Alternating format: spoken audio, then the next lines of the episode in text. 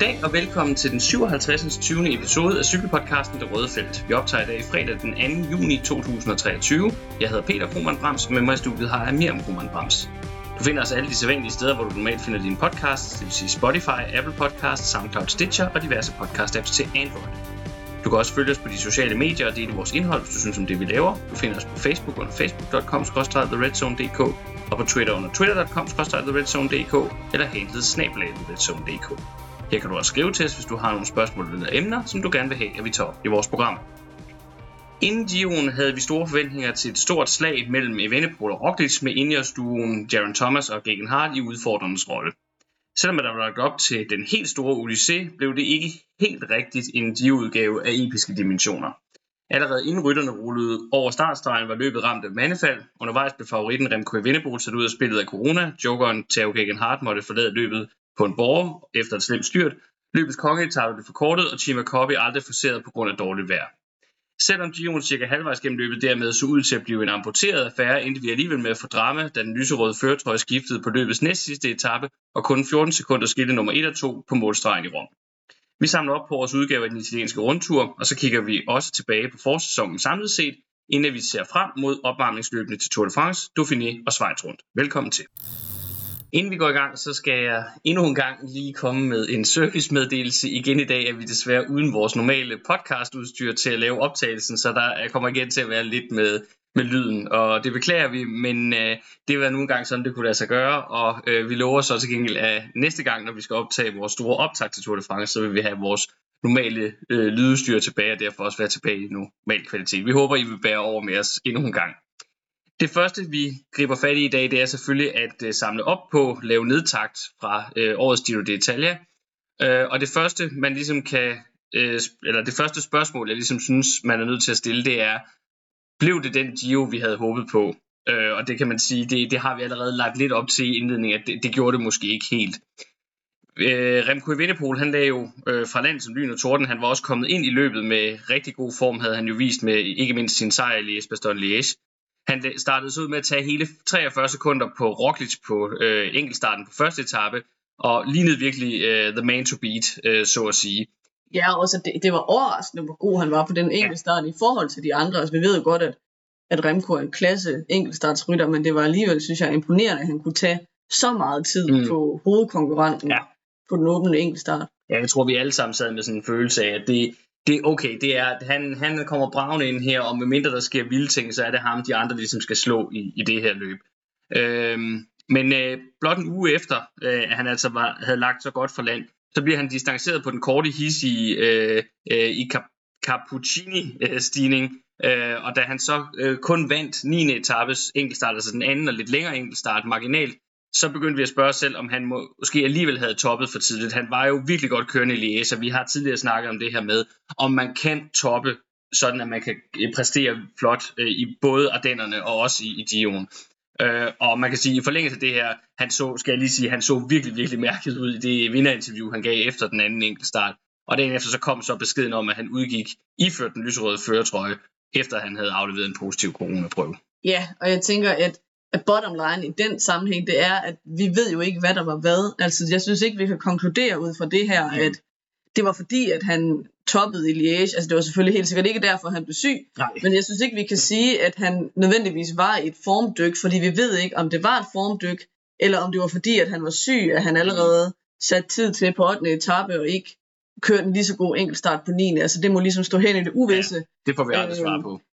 Jeg vil så sige, øh, til gengæld står det helt klart, at det et kæmpe tab for løbet, at han mm. udgik. Øh, fordi han så ud, som om han bare var kanon kørende, det er det ene, og vi får jo aldrig at vide, hvad det kunne være blevet til. Kunne han være gået hele vejen og have taget øh, den lyserøde øh, føretrøje, men også at han jo bare er så underholdende en mm. rytter, fordi at han altid kører løbet forfra, lidt ligesom Pogacar gør, mm. øhm, har den her angrebsiver, kan næsten ikke øh, tøjle sig selv, når han har gode ben, og det giver bare rigtig meget til et løb, som jo endte med at blive, blive låst, som vi skal snakke om tidligere. Øh, jeg håber meget personligt, at han kommer til start til Tour de France. I første omgang er han lige blevet meldt klar til Schweiz rundt. Øh, jeg er klar over, at det måske er usandsynligt, at han kan nå at få timet sin form helt perfekt, og er det for tidligt med turen og sådan noget, men det kunne bare være en dynamitstang, synes jeg, ind i duellen mellem Pogacar og Vingegaard. Øh, det er selvfølgelig noget, vi skal snakke mere om øh, i en optag til Tour de France, hvis det bliver mm. aktuelt. Men øh, jeg håber, at han laver en hurtig omsadling, og så øh, kører Tour de France. Det synes jeg kunne give noget, øh, noget ekstra kolorit til den franske rundtur. Det kunne være rigtig, rigtig spændende. Det kunne det virkelig. Øh, vi skal jo så også lige nævne her, at han jo ikke var den eneste favorit, der måtte udgå på det her tidspunkt af løbet øh, på grund af, af corona, som jo altså desværre igen kom til at spille en rolle øh, her i cykelsporten her i 2023. Øh, også Alexander Vlasov, Rigoberto Urán og Domenico Pozzovivo røg ud nogenlunde på samme tidspunkt. Alle sammen, så vidt jeg husker, også på grund af en po- af positiv coronatest. Og så senere i løbet udgik uh, Hugh Carthy også. Det var så ikke på grund af corona, men på grund af maveproblemer. Noget, som Mads P. i øvrigt også måtte forlade løbet med. Så der var nogle ting i omløb i Giro-feltet i år. Det må vi simpelthen bare konstatere, at det kom til at præge løbet øh, i en negativ retning. Jeg mener også, kort var syg undervejs, men bare ikke udgik på grund af det. Ja, der var, der var flere, der, øh, der øh, måtte forlade løbet på grund af helbredet. Øh, det, den del, som ikke havde noget med decideret cykling at gøre.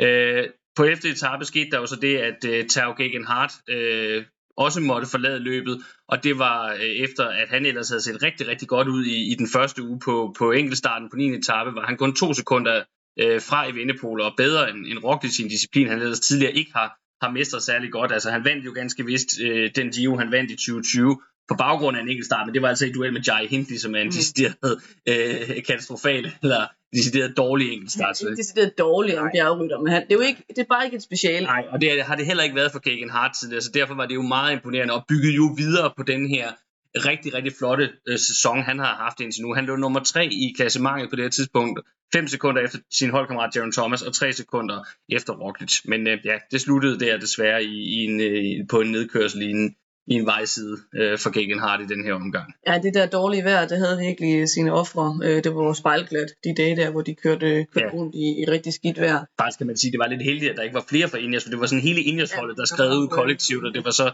i en heldigvis kun Gegenhardt, der kom noget alvorligt til de andre øh, fortsat løb. Thomas var også nede i det styret. Jeg synes, det ville have været vildt spændende at se, hvad Hart øh, kunne have drevet til. Han har haft de her vildt to, altså to vildt svære sæsoner, øh, mm. øh, siden han ellers vandt Giroen i 2020 så er han endelig begyndt at ligne sig selv igen. Øhm, så synd for ham, men også synd for løbet, fordi jeg tror, det ville have givet et andet løb, selv med Remco Evenepoel ude, ville det have givet et andet løb, hvis Ingers havde haft muligheden for mm. at sætte Roglic under pres ved at køre på skift, øh, og også have haft den der vidshed om, at hvis den ene havde en anden dag, en havde en dårlig dag, så havde den anden nok en bedre dag. Øhm, jeg synes, det kunne have været rigtig fedt at se øh, Thomas og Hart ligge og, og køre på skift i bjergene det spiller også ind her, at jeg har ham på mit managerhold, det skal jeg gerne indrømme blankt, øh, men jeg synes, det var ærgerligt for løbet, fordi det ville have givet løbet en helt anden mm. dynamik.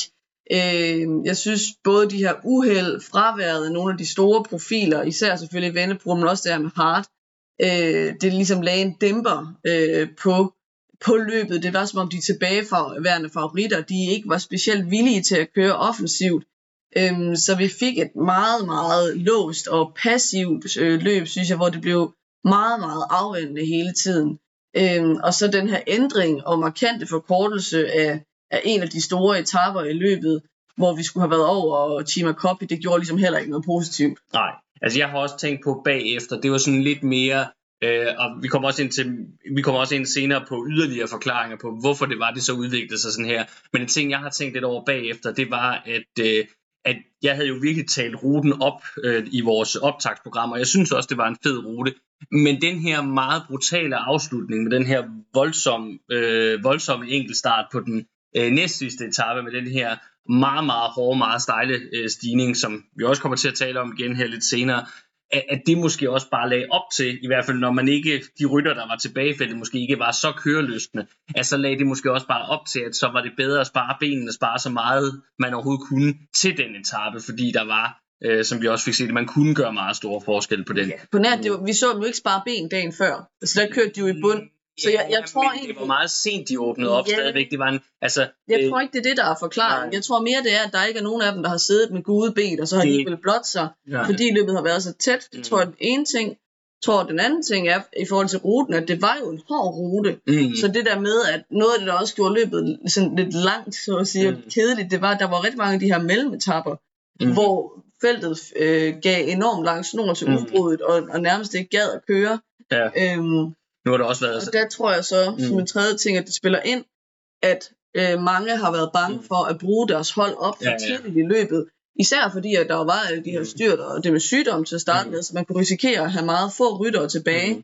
Så jeg tror, altså det er også det, vi har- har set med, at, at øh, man er gået af med den lyserøde trøje. Altså det sker jo øh, ofte, men jeg synes måske i særdeleshed, der har været sådan Mm. en, en uvilje til at gå all in på at forsvare den Ja, ja, øh, og- undervejs i løbet, hvor man har haft indtryk af, at de hellere har vel udbrudt køre, mm. Spare holdet, spare egne ben Mm. øh, og vente på det gode øh, moment. Ja, og så altså også det her med, at der var mange udbrud, der fik lov at køre, og også, øh, altså det er også blevet indtryk, at der faktisk ikke blev kørt særlig stærkt. Altså nu har vi jo snakket meget i det her forår om, hvor stærkt de kører, og så var det egentlig mit indtryk, at, øh, at, øh, at her i Gio'erne, der blev der egentlig ikke kørt særlig stærkt. Jeg lå også mærke til flere dage, at øh, hvis man kiggede på de der øh, officielle programmer, der bliver sendt ud før etaperne med, at hvis de kører så og så hurtigt, så kommer de i mål på det her tidspunkt. Hvis de kører så og så hurtigt, så kommer de i mål på det her tidspunkt. Der var flere dage, hvor jeg stussede over, at de faktisk ikke engang nåede det, der var den langsomste, Mm. øh, sådan, øh, den langsomste angi- kilometerangivelse i forhold til tiden, i forhold til at komme i mål og komme i mål øh, ret sent, kunne man også se på tv, at, at øh, de endte med først at komme over i, øh, i Giro-studiet på Kanal 5 relativt sent, fordi at, at øh, feltet var kommet sent i mål. Så øh, ja, lidt en, en, en, en interessant, på den måde sådan filosofisk set, lidt interessant udvikling i forhold til, hvad vi ellers har været vant til i cykelsporten i de senere år. Hvis vi lige skal runde af samle op, ja, eller i hvert fald sådan, ja, filosofisk, det er måske en måde at sige det på, bare sådan, sådan i forhold til løbmæssigt, løbtaktisk, hvordan løbene er blevet kørt, ja. ja, så, så, så var det her lidt et, et, et, et, en, en, en retur tilbage til noget, der var for et par år, der var mere almindeligt for et par år siden, øh, synes jeg. Måske apropos noget, vi skal snakke om lidt dengang, Ineos var mere dominerende, end de er i dag. Øh, hvis vi bare lige skal runde den her del af, så alt i alt øh, vil jeg sige, at vi, vi fik ikke det voldsomme drama over alle tre uger, som vi havde varmet op til. Og især tabet af Vindepol og hans mere moderne, aggressive kørestil, det var virkelig savnet øh, løbet igennem. Men hvis vi så skal vende os mod dem, der rent faktisk nåede hele vejen til Rom, så synes, er det jo selvfølgelig helt naturligt at starte med ham, der endte med at stå øverst på, på sejrskamlen, nemlig øh, Primoz Roglic. Øh, og i Evenepoels fravær, der leverede, eller i Evenepoels fravær, der levede Roglic op til favoritværdigheden. Han var jo den anden store favorit til løbet på forhånd. Og men han måtte kæmpe meget for sejren, set i øh, lyset af, at hans største rival øh, var væk. Øh, han var tydeligt sværere end i Vennepol, og til dels også indjørsrytterne på de to første enkeltstarter. Han forbedrede sig dog noget til den anden enkeltstart i forhold til den første, men var stadigvæk øh, langsom og var, var bag dem. Øh, og øh, så var han nærmest havde sagt, som sædvanligt indplaceret i flere styrt de første to uger. Mm. Alligevel vil jeg sige, at på nogle måder var han også heldig undervejs, fordi Mm. han var tydeligvis ude i tårne på 16. etape ja. til Monte Bandone, den dag, hvor han også tabte 25 sekunder til John Thomas og, og Joao Maida. Øh, og jeg synes, han skal være meget taknemmelig for, at Sepp Kuss havde rigtig gode ben den mm. dag, og var der til at fragte ham hjem. Fordi hvis han havde siddet helt alene der, jeg tror også, der Mm. måske var der noget vind den dag. Vi snakkede i hvert fald om, at det kunne være blevet rigtig dyrt, hvis ikke han havde haft uh, Sepp Kuss til at, at pace sig hjem. Mm. Øh, og der ser man virkelig betydningen af at have et stærkt hold. Ja, ja og, der, og især også at have en så stærk hjælperytter som, som Sepp øh, Kuss eller Sepp Kosh. Jeg ved stadigvæk ikke, hvordan det, er, det navn officielt udtales. Men han, øh, der er bare situationer, det har vi set flere gange også i turen, hvor han bare leverer, og han er en rytter, der er villig til at ofre sig fuldstændig øh, for sin holdkammerat, for sin holdkaptajn. Det gjorde han også der på, på 16. etape. Så, så ham øh, håber jeg, at de giver en, øh, en rigtig god øh, årsløn egentlig på, på Jumbo, for han er, han er en meget vigtig brik i deres øh, klassementssatsninger, især i de, i de store løb, især i, i Grand Tours. Øh, det skal altså sige som Roglic, at han var tydeligt bedre på de to sidste øh, bjergetapper, både 18. Øh, og 19. etape. Øh, især øh, 18. etape synes jeg, han så rigtig godt ud på, og så på 19. etape, der var han godt nok blevet sat af Darren Thomas, men der viste han jo så sine evner til ligesom at bide tænderne sammen og, tage, og, have, og levere det der eksplosive ryg, han har, så han faktisk kommer op og endte med at tage lidt tid der. Og så topper han jo på det helt rigtige tidspunkt med en fænomenal enkeltstart op ad Monte Lusardi på øh, den næst sidste dag, hvor han slår Jaron Thomas med 40 sekunder. Og det er på trods af, at han faktisk har defekt på vej op af stigningen.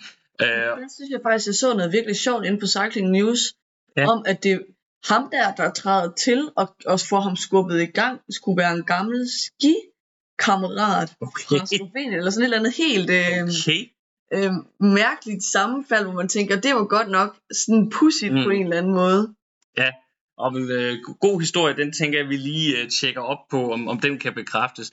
Det jeg synes, der er så smukt ved den her øh, afslutning, den her måde, han så ender med at vinde Gio'en på, det er jo, at det er jo den omvendte historie af, af den øh, oplevelse, han, han havde i turen tilbage i 2020, øh, hvor han jo taber øh, turen, taber den gule trøje på præcis samme måde på den næst sidste dag på en enkelt start op ad et bjerg. Det var til Planche de Belfi dengang, hvor Pogacar han øh, ender med at, øh, at tage øh, den gule trøje og tursejren fra ham.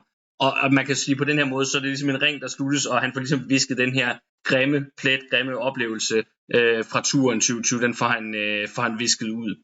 Øh, det er jo hans øh, fjerde Grand Tour sejr, øh, han henter her, Rocky, så vi må også sige, at det er den største hid, til. For mig, der træder han lige et skridt op øh, sådan i, i cykelhistorie-hierarkiet med den her sejr, fordi selvom han har vundet Vueltaen tre gange i træk, så er Gion, selvom den ikke er lige så stor som turen, så er den stadigvæk større og på et andet niveau, mm. end Vueltaen er.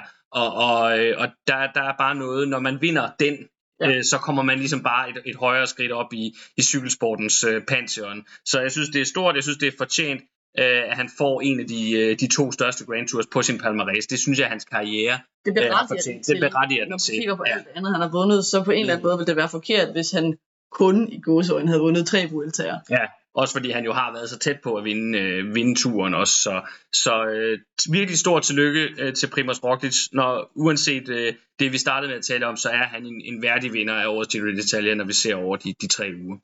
Man må så sige, det var jo ellers tæt på at blive et, øh, et comeback-løb, det her for Ineos og for øh, Jaron Thomas. Øh, vi kan jo efterhånden ikke komme udenom, at Jaron Thomas har været en meget, meget solid Grand Tour-rytter set over hele hans karriere. Øh, han vandt turen i 2018, det er selvfølgelig hans største resultat. Så blev han nummer to i turen efter sin holdkammerat Egan Bernal året efter. Så, og så fik han jo en tredjeplads i turen sidste år bag ved øh, Jonas Vingegaard og Pogacar, og nu ender han så på en anden plads her. Mm, øhm, og, og lige i den sammenhæng kan man måske nævne, at han har jo været banebrytter og mm. begyndte mm. sin professionelle landevejskarriere øh, som klassikerrytter, hvor man tænkte, at det var forårsklassikerne. Og så da han sagde, at han ville til at køre Grand Tour, så tror jeg, alle, inklusive mig selv, grinede og sagde, mm. det kommer aldrig til at ske. Ja, ja. Og når man kigger tilbage på hans karriere, nu vil man jo sige, at han først og fremmest har været Grand Tour rytter. Ja, ja, det er det, han vil blive husket for efterfølgende. Hvad han? Jeg tror, han har en sådan klassiker, så jeg mener, han vandt E3 Harlebæk øh, ja. et år, men, men det er jo som Grand Tour rytter, øh, udover hans flotte karriere på banen, så det er jo det, vi vil huske ham så øh, for efterfølgende. Og, og jeg ved, at han også betyder meget i, i britisk øh, cykelsport i forhold til det her med Grand Tours, fordi Selvfølgelig øh, har de også taget Chris Froome til sig, men der er jo, har altid været det her med Chris Froome i forhold til britisk cykelsport, at han jo er, er født i Kenya og, og ligesom kom lidt ind fra siden, hvor Jaron Thomas, lidt på samme måde som Bradley Wiggins, jo simpelthen er opvokset i det, det britiske øh, cykelprogram hele vejen igennem. Så, så øh, det, det var endnu en stærk præstation for ham, og især må vi sige på den anden øh, enkeltstart undervejs. Og så var han, må vi sige, set over hele løbet, var han den mest stabile rytter øh, i bjergene. Han var den eneste, der ikke havde en dårlig dag undervejs. Altså, øh, det tætteste, han kom på, det var nok øh, det der... Øh, ja, der, nej, der var faktisk ikke engang noget tættest på. Han, havde, han var egentlig stabil kørende over hele, øh, hele øh, Gio'en, og især og var faktisk jo så ud til at være den stærkeste i på den sidste etape, men han var så ikke var ikke i stand til at udnytte det nok til at, at sætte øh, afgørende tid, øh, eller vinde afgørende tid på Roglic, så det kostede så øh, dagen efter. Hvis vi lige kigger sådan lidt ud over John Thomas, og så på Ingers mere generelt, så synes jeg, at et relevant spørgsmål er, om det kunne være blevet til mere forholdet, og også for Thomas, hvis de havde haft Hardy i løbet. Øhm, fordi at de så, som jeg talte om før, kunne have gjort det her med at køre på skift, så tror jeg, der er en okay chance for, at en af dem havde stået på toppen af mm.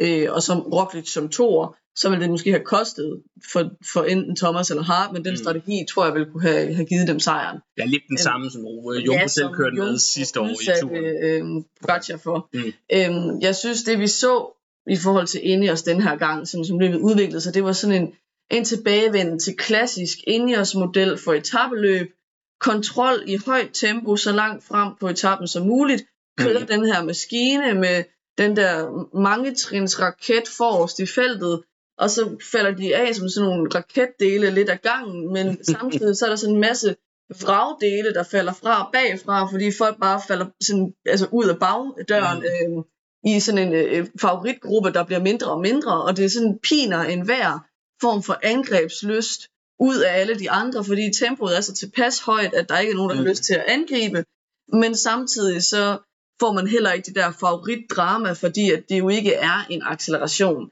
Og jeg synes, øh, efter sådan vi gennem de sidste par år har talt om, at, at Ineos ikke helt er, hvor de plejer at være, at jeg omvendt også må sige, selvom jeg har haft lidt ondt af dem, så har jeg heller ikke savnet det her. Nej. Øhm, jeg er meget gladere for at se den måde, som især på Gacha i Vennepol, også Vingård og Jumbo generelt kører løb på, end det her. Øh, jeg synes, øh, sat på spidsen, at de taber sejren til Roglic og Jumbo på grund af deres defensiv kørestil. Fordi Thomas havde nok ikke drømmeben, det medgiver jeg på noget tidspunkt.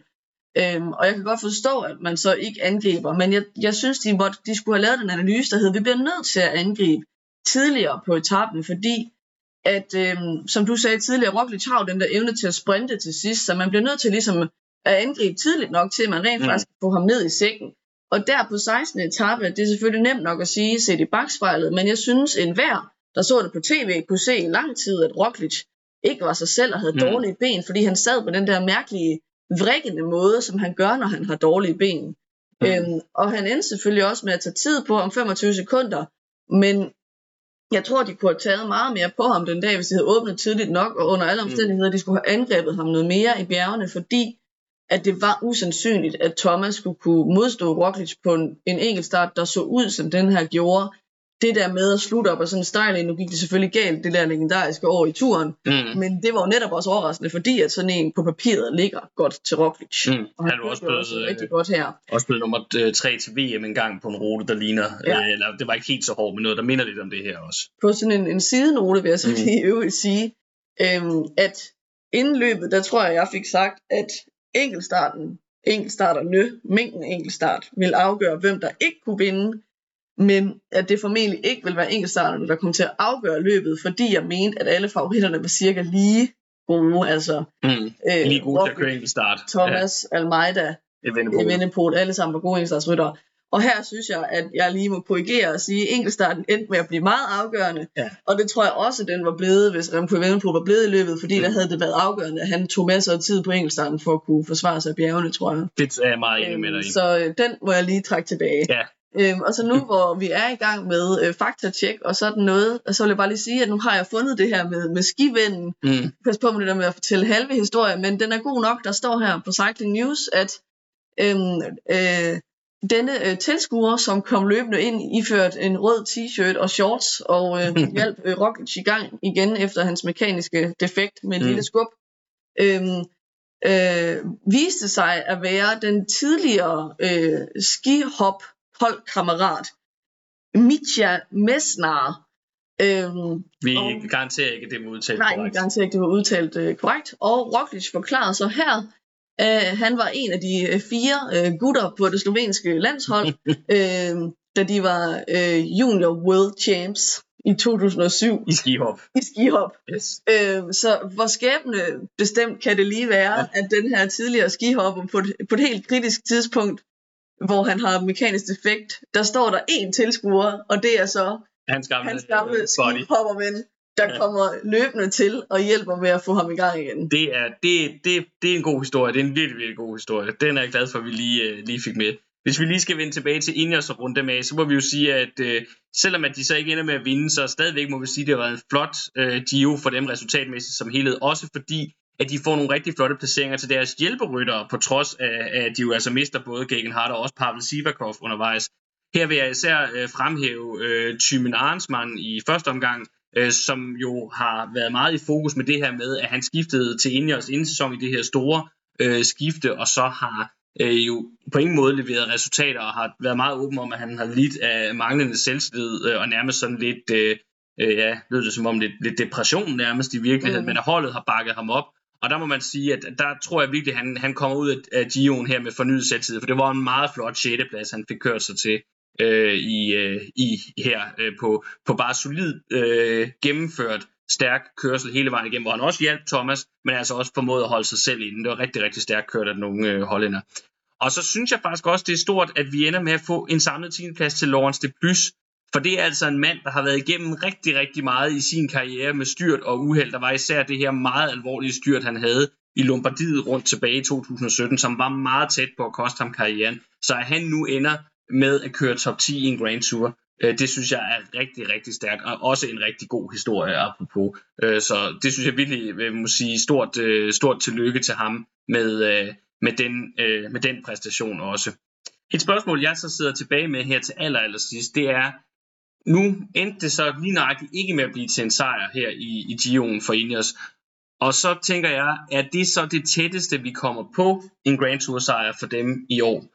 Øh, fordi vi har snakket allerede lidt om, at, øh, og det kommer vi også til at snakke om både senere i dag lidt, og måske også i vores øh, næste program, at det er jo ikke fordi, de ser super stærkt rustet ud til turen. Mm. Øh, og Vueltaen er meget, meget svær at spå om, det er den altid, også fordi vi aldrig rigtig ved på det her tidspunkt, hvem der ender med at køre den. Ja, jeg tror, Men, John Thomas har allerede sagt, at han går efter nu, hvor det gik så godt her, okay. og alligevel Ja. gik så galt. Ja, så, øh, så, så der er i hvert fald, ja, han er i hvert fald i spil der så, øh, må vi sige.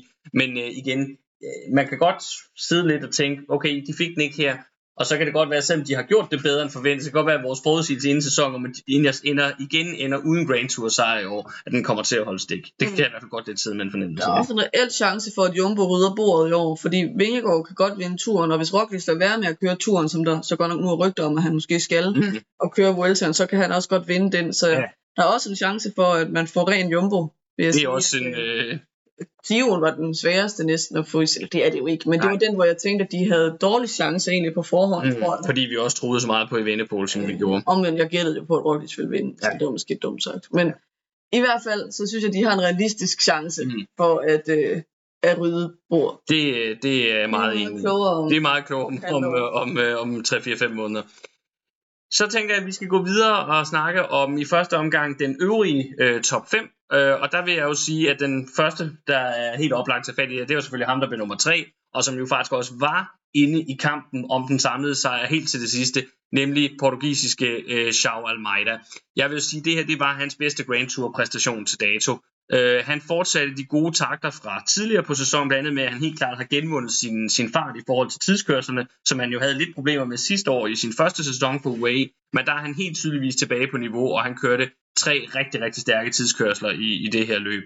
Samtidig synes jeg, at øh, han ser ud til at være stærkere i bjergene end nogensinde før, og i det her løb så vi ham endda gå til angreb. Vi taler jo meget om, at når han kører offensivt, så er det jo det her øh, nærmest sådan Jan Ulrik-agtig, øh, sådan, øh, så sætter han sig frem, og så, så kværner han afsted netop som en enkeltstartsrytter, og så prøver han at presse øh, konkurrenterne på den måde.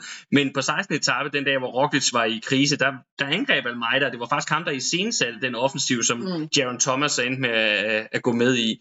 Øh, må så samtidig også, vil gerne være helt ærlig omkring, han mangler sta- stadig det sidste for at kunne matche de allerbedste. Men, så må vi på den anden side sige, han er også kun 24 år, så det er jo ikke til at sige, om, om der stadig er mere i ham. Altså, det er ikke... Øh, han, Man skal aldrig sige aldrig. Jeg vil sige, jeg tror ikke så meget på det. Altså, jeg synes, det er virkelig som en oplagt chance, når nu mm, der var en del, der røg ud undervejs, ja. ikke skvattet i svinget. Øhm, fordi han, det her er fremgang, men det er trods alt ikke noget sådan kvantespring, han har taget. Mm. Og i en generation, hvor man er op imod blandt andre Evenepoel og Vingegaard og Pogacar, så er det altså svært at komme øverst på podiet, Mm. hvis man har det der niveau, fordi skal også huske på, at det her, det var jo så Roglic og Jaron Thomas, ja, som slår ham med over et minut. Ikke? Ja. Øhm, så jeg tror ikke så meget på det. Det skal i hvert fald være de helt rigtige omstændigheder. Ja, det skal nok være noget med et år, hvor han kører en af de tre Grand Tours, og så er der nogle af de, øh, altså de her større navne, der er alle sammen af en eller anden grund ikke stiller til start. Det kan være, der om et par år, så er der en, Grand, en Giro, hvor både Vingegaard, Roglic og, øh, og Evenepoel er til start i turen. Så kan det være, der er en chance. Men der kommer jo også nye folk hele tiden, så det er også, så det er også, det er også svært at sige. Hvis vi går videre til fjerdepladsen, så gik den jo til 35-årige Damiano Caruso, der viste sig som både Bahreins øh, og også Italiens stærkeste mand i det her løb. Han sad stabilt med på de fleste dage på nær 18. etape, hvor han var lidt i krise, men så genvandt han det tabte på øh, til dels 19. etape og så enkeltstarten på 20. etape. Og jeg synes jo for ham, der må det her resultat jo være beviset på, at andenpladsen fra 2021 det ikke var et tilfælde. Altså, han er en god, stabil etabløbsrytter. Han kommer nok aldrig til at vinde Gio'en, men øh, han øh, har ligesom her i, i sin karrieres efterår fået fastslået, at øh, han har helt klart kvaliteten til at, at, at være med lige efter de allerbedste, når vi snakker de her tre ugers etabløb. Så det synes jeg er øh, stor respekt for det, og fuld anerkendelse af, at, at, øh, at han ikke bare var et one-hit wonder øh, i forhold til, øh, til, til Grand Tour. Ja, og så synes jeg, vi afslutningsvis i forhold til top 5 skal sige, at Pinot får taget en meget, meget værdig afsked med Giro d'Italia. Et, et løb, som også har bragt ham stor smerte. Vi snakker jo tit om, at Tour de France har, har virkelig været et smertensbarn på en eller anden måde. For, ja, selvfølgelig som fransk mand. Ja. Øhm, men også Giroen, hvor han var så tæt på et år, og så røg ud med øh, bronkitis, tror jeg det var meget sent i, i løbet.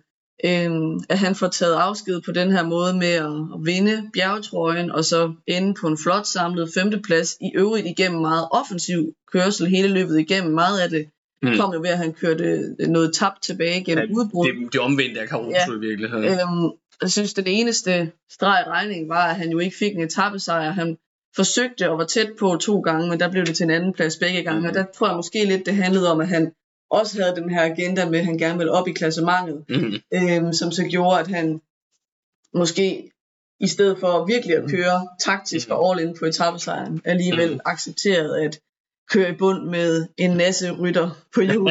der var et par... Det synes jeg, han blev ja. udsat lidt for nogen, der ikke var så villige til at tage deres del af slæbet. Ja. Men sådan er det nogle gange. Det er også en del af, af cykelløbet. Jeg synes, at selvom han ikke fik en stor bjergetappesejr, så var det en rigtig fin svanesang øh, i Italien fra Thibaut Pinot. Ja, og også bare flot igen, at han beviser, at han stadigvæk kan det her med at køre samlet klassement. Det, der har der også været lidt tvivl om, synes jeg, om han, om han stadigvæk kunne. Så forlader vi lige det samlede klassement for et øjeblik og vender blikket mod de hurtige folk i stedet for.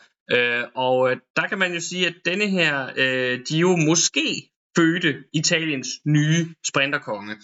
Øh, fordi Jonathan Milan, han øh, ender med at vinde pointkonkurrencen øh, rimelig suverænt her i sin første Giro d'Italia. Han er, manden er bare 22 år, så det er jo virkelig, virkelig flot. Når man tænker på, hvor mange gange øh, Giacomo Nizzolo har stillet op og måtte kæmpe for at vinde både det ene og det andet i det her løb, så er det meget flot som ung, helt ny italiensk sprinter at stille op i det her løb for første gang, og så bare øh, vinde, øh, tage pointkonkurrencen så sikkert, som han gjorde. Han ja, jo... øvrigt så havde vi jo også troet, at det i år godt kunne blive en bjergrytterne to. Ja, fordi... Fordi at det var så hård en mm, men ja, øh, men, lykkedes han jo altså med ja. rimelig overbevisende at tage den her. Og viste jo i hvert fald en stabilitet undervejs til at kunne samle pointene, og så lagde han også ud som lyn og torden med at vinde første etape stinkende suverænt, hvor da jeg så det, der sad jeg og tænkte, okay, han kommer bare til at rydde bordet i spurterne, hvis han har den fart resten af løbet. Men på trods af det, og på trods af, hvor flot det er med etappesejr og med en så sikker sejr på indkonkurrencen, så øh, må vi jo sige, at øh, resten af løbet var det som om, at han hele tiden lige blev snydt. Der var lige en, der lige var hurtigere end ham, øh, fordi han endte med ikke at vinde flere etapper i løbet, men fik så fire øh, andenpladser øh, undervejs i stedet for. Ja, noget, der er sjovt, synes jeg, og også var sjovt for løbet, det er, at det var jo ikke sådan, at det så var den samme, der slog om igen og igen. Det var en masse forskellige. Mm. Så Groves fik en sejr, Mads Pedersen fik en sejr, øh, stor dansker øh, ja, ting, som vi skal vi. snakke om senere. Øh, Pascal Ackermann, som ellers jo bare har kørt katastrofalt ringe igennem meget lang tid, ja. fik en sejr. Alberto Dainese fik en sejr, ligesom For endnu over træk. Øh, så der var jo mange, der fik øh, noget med hjem, noget i posen. Øh, Gaviria er nok det, det eneste sådan store sprinternavn, der var til start, som ikke kom derfra med en sejr. Og så synes jeg jo vigtigst af alt, det er at fremhæve, at Cavendish, Mark Cavendish fik en sejr, ikke bare en tilfældig sejr, men på finaleetappen ind til Rom i hans aller sidste Giro. Så hvis, der, hvis vi kunne snakke om flot øh, svanesang mm. til, til Pinot, så må vi også sige, at det er tilfældet her for, for Britten Mark Cavendish. Han ender jo så øh, karrieren med 17 etappesejre i alt i den italienske rundtur. Øhm, og måske endnu mere imponerende, så er det lykkedes ham at vinde mindst en etape i alle hans syv deltagelser. Øh, jeg synes, øh, man bare må tage hatten af for ham. Han er 38, det er helt vildt, mm. at han stadig har den topfart. Den dag i Rom, der er han altså suveræn også, hvis vi, altså, selvom der var det der styrt. Altså, han havde jo allerede slået dem, der væltede med længder, mm. inden at de væltede. Øh, jeg, jeg synes, det her det giver håb om, at, øh, han i hvert fald godt kan være med i kampen i turen, så når vi får den her spænding om, lykkes det ham i hans aller sidste tur at slå Eddie Merckx' rekord. Ja, og også bare fordi, at, øh, hvad hedder det, der er jo ikke, altså der er jo ikke nogen sprinter i år, der sådan har, bare har outshined øh, alle de andre. Altså der, Tim Allier har, har, været, har vundet okay mange sejre, men det har været sådan på lidt lavere niveau, og, og Quicksteps andet store sprinternavn, Fabio Jacobsen, han har ikke kørt særlig godt, og Dylan Kronevæggen viser sig lige en gang imellem, men det er heller ikke fordi, at øh, han blæser folk af banen øh, øh, etape efter etape, løb efter løb, og Caleb Ewan har heller ikke rigtig ramt den. Det er mest Philipsen. Ja, Jasper Philipsen er nok den, der har været den, været den mest suveræne, øh, og, og han kommer selvfølgelig også til turen, så det, det er selvfølgelig ham, de andre skal stå for. Ja, og under alle omstændigheder, øh, mm. uanset hvad det bliver til turen, så var det her en meget flot øh, sidste Giro d'Italia for Mark Cavendish, som går på pension efter den her sæson. Helt hvilket han jo i øvrigt også valgte at annoncere under Giro ja, d'Italia. det kom på den anden øhm, dag. Og så øh, synes jeg, en sidste pointe, det er, at øh, der jo så, som man kan regne ud med de her sejre, vi har talt om, var flere dage, hvor sprinterne lykkedes med at få lov mm. at spurte om sejren, end vi havde regnet med. Øh, nogle dage var der selvfølgelig nogle af dem, som var sat, mm. øh, men det er alligevel altså en håndfuld sprinter sejre, det blev til mm. undervejs. Vi fik de her sprinterdueller i højere grad, end vi to havde regnet med, da vi lavede optag til løbet. Helt sikkert. Så vil vi bevæge os videre til at snakke om nogle af de gode nye historier i klassementet, fordi man kan sige, at dem vi har snakket om i klassementet indtil nu, det er jo lidt til sådan dem vi godt kender, og dem vi også havde regnet med ville, ville ligge, øh, vise sig fremme. Øh, men der var også nogle øh, gennembrud på, eller i hvert fald sådan små øh, øh, nye øh, historier, når vi snakker øh, det samlede klassement. Og der skal jeg jo starte med at give en fuld gave til dig, fordi du inden sæsonen fremhævede den 26-årige Ier Eddie Dunbar fra Jaco-holdet, og sagde, at du kunne godt se, at han måske kunne øh, komme til at være en af dem, der, der, der ligesom markerede sig øh, som et nyt navn på etabløbsfronten i den her sæson. Øh, det må jeg så indrømme, det har, synes jeg ikke, vi havde set så meget til inden det her løb. Han var godt nok blevet nummer 9 i Romandiet rundt lige op til, til øh, Dion, men, men det var et, et meget svagt felt, der var i Romandiet rundt, og alligevel blev han i gåsøjne kun nummer 9. Så, så det kom ikke helt ud af det blå, men jeg havde godt nok ikke forventet, at øh, vi skulle se ham øh, helt fremme øh, her i Gion. Men det var han jo, og han var jo faktisk med op blandt de, de bedste og fulgte øh, Thomas, Roglic og Almeida flere dage, og lå jo også nummer 4 langs.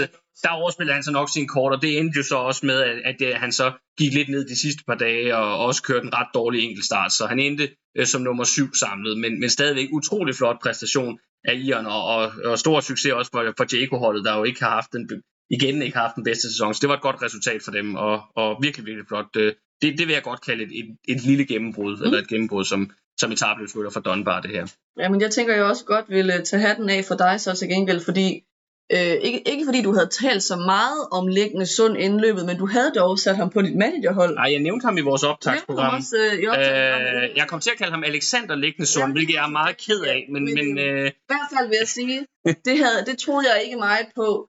Øhm, og øh, det var jo et virkelig, virkelig flot løb. Øhm, som, som Lægnesund havde. Han erobrede den lyserøde føretrøje på fjerde etape, og lykkedes jo så også med at holde den øh, fem dage, øh, fik han i den. Øhm, og så synes jeg noget, der var ekstra flot, det var, at vi så ham jo så ikke sådan falde igennem bagefter. Mm. Det sker jo nogle gange, hvis, hvis en ung rytter har mm. øh, virkelig bare klamret sig til trøjen, at de så falder sammen bagefter, fordi at de har brugt mm. for mange kræfter. Men han, han sled sig virkelig igennem løbet derfra. Øhm, og fik så kørt sig til en, en 8. plads, og gjorde det rigtig fint på den sidste, på den afsluttende engelsk. Ja, han var nemlig ikke gået helt ned det til synes jeg sådan er ekstra ja. imponerende, fordi at han jo så rent faktisk har haft noget tilbage i tanken mm. øh, til sidst. Øh, og så synes jeg, at øh, han jo nu ligner Norges største etabløbstalent, sådan PT, hvis vi mm. sådan skal tage en, sådan et øjebliksbillede, fordi ellers har vi jo talt mere om hans landsmand øh, Tobias Johannesen, øh, men han har, stået, ja. han har stået lidt stille, nu har han så heller ikke lige haft muligheden for at køre øh, Giro d'Italia, men stadigvæk det er der ved at være noget tid siden, at vi har set mm. noget imponerende fra ham. Øhm, han fik heller ikke det der bravende gennembrud sidste år, som vi havde regnet med, så der synes jeg, at øh, Liggende Sund han lige overhaler om her. Det er jeg meget enig i, og øh, så vil jeg bevæge mig videre til øh, en anden mand, som øh, jeg faktisk også havde, det, det tror jeg så ikke, jeg fik nævnt i optagsprogrammet, men som jeg også havde lidt godt øje til inden, øh, inden øh, og, og som også endte med at i hvert fald til dels leve op til, til, til de sådan, små forventninger, jeg i hvert fald havde, og det er kolumbianske Ejner Rubio øh, fra Movistar. Øh, han øh, kørte sig frem i klassementet med øh, etappesejren på 13. etape. Det var en af de her etapper, hvor Pinot i sensatte det hele, men så endte med at blive overhalet i finalen. Øh, og det var så Rubio, der tog sejren den dag. Men så holdt han sig faktisk rigtig godt til efter øh, den etappesejr, og han slutter som en samlet øh, nummer 11. Og der vil jeg jo sige, vi havde jo talt om indløbet af Movistar jo helt klart var kommet med et hold, hvor det handlede om, at der skulle køre spurter for Gaviria, og vi ikke rigtig sådan så for os, at de kom til at spille nogen rolle i det samlede klassement, hvilket jo er, er helt nærmest uhørt for Movistar, fordi når det har handlet om Grand Tours for dem, så har det jo altid været det, de prioriteret. De har altid prioriteret at køre gode øh, Grand Tour øh, resultater. Og selvom en 11. plads jo selvfølgelig ikke er, er helt oppe i, i, på niveau med, hvad vi tidligere har set fra Movistar, så forsvarer det jo på en eller anden måde alligevel deres, øh, deres Grand Tour traditioner. Og, og jeg synes, det bygger videre på den her fortælling om, at, at Movistar jo indtil videre har klaret sig fint igennem efter øh, farvelet til Alejandro Valverde, og faktisk har haft en okay øh, sæson. Øh, vi, kommer til, vi kommer ikke til kan jeg sige, at fremhæve dem som en af succeshistorierne, når vi skal samle op på, øh, kigge tilbage på hele foråret senere i programmet. Men, øh, men jeg synes, det bygger videre på en generelt sådan, positiv fortælling fra Movistar i år, at de får den her mm. øh, samlede efterplads til, til Rubio. Yes. Så synes jeg også lige skal nævne Ilan van Wilder.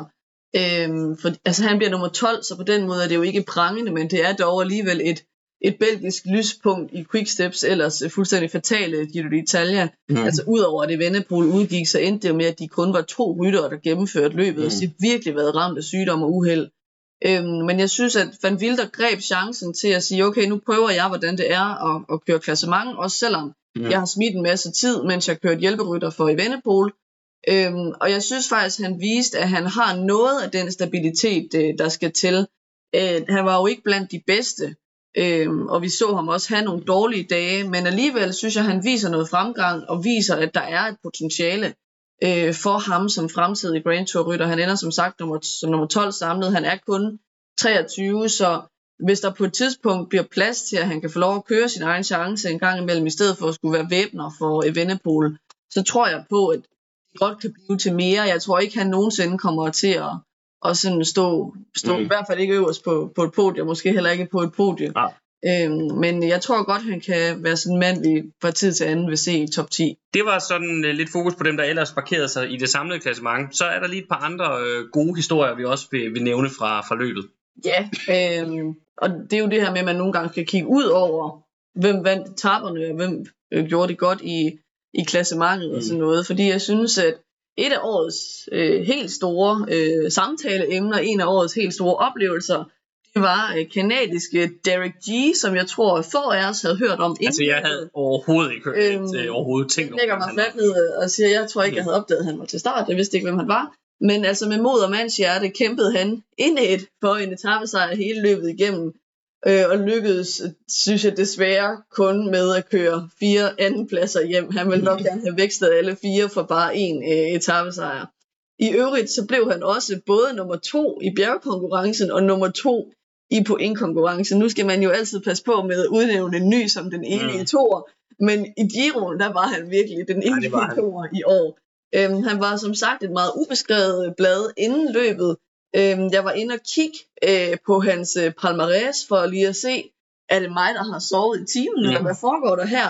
Men det synes jeg ikke, det var. Han har virkelig ikke lavet noget, øh, øh, sådan der er værd at skrive hjem om før.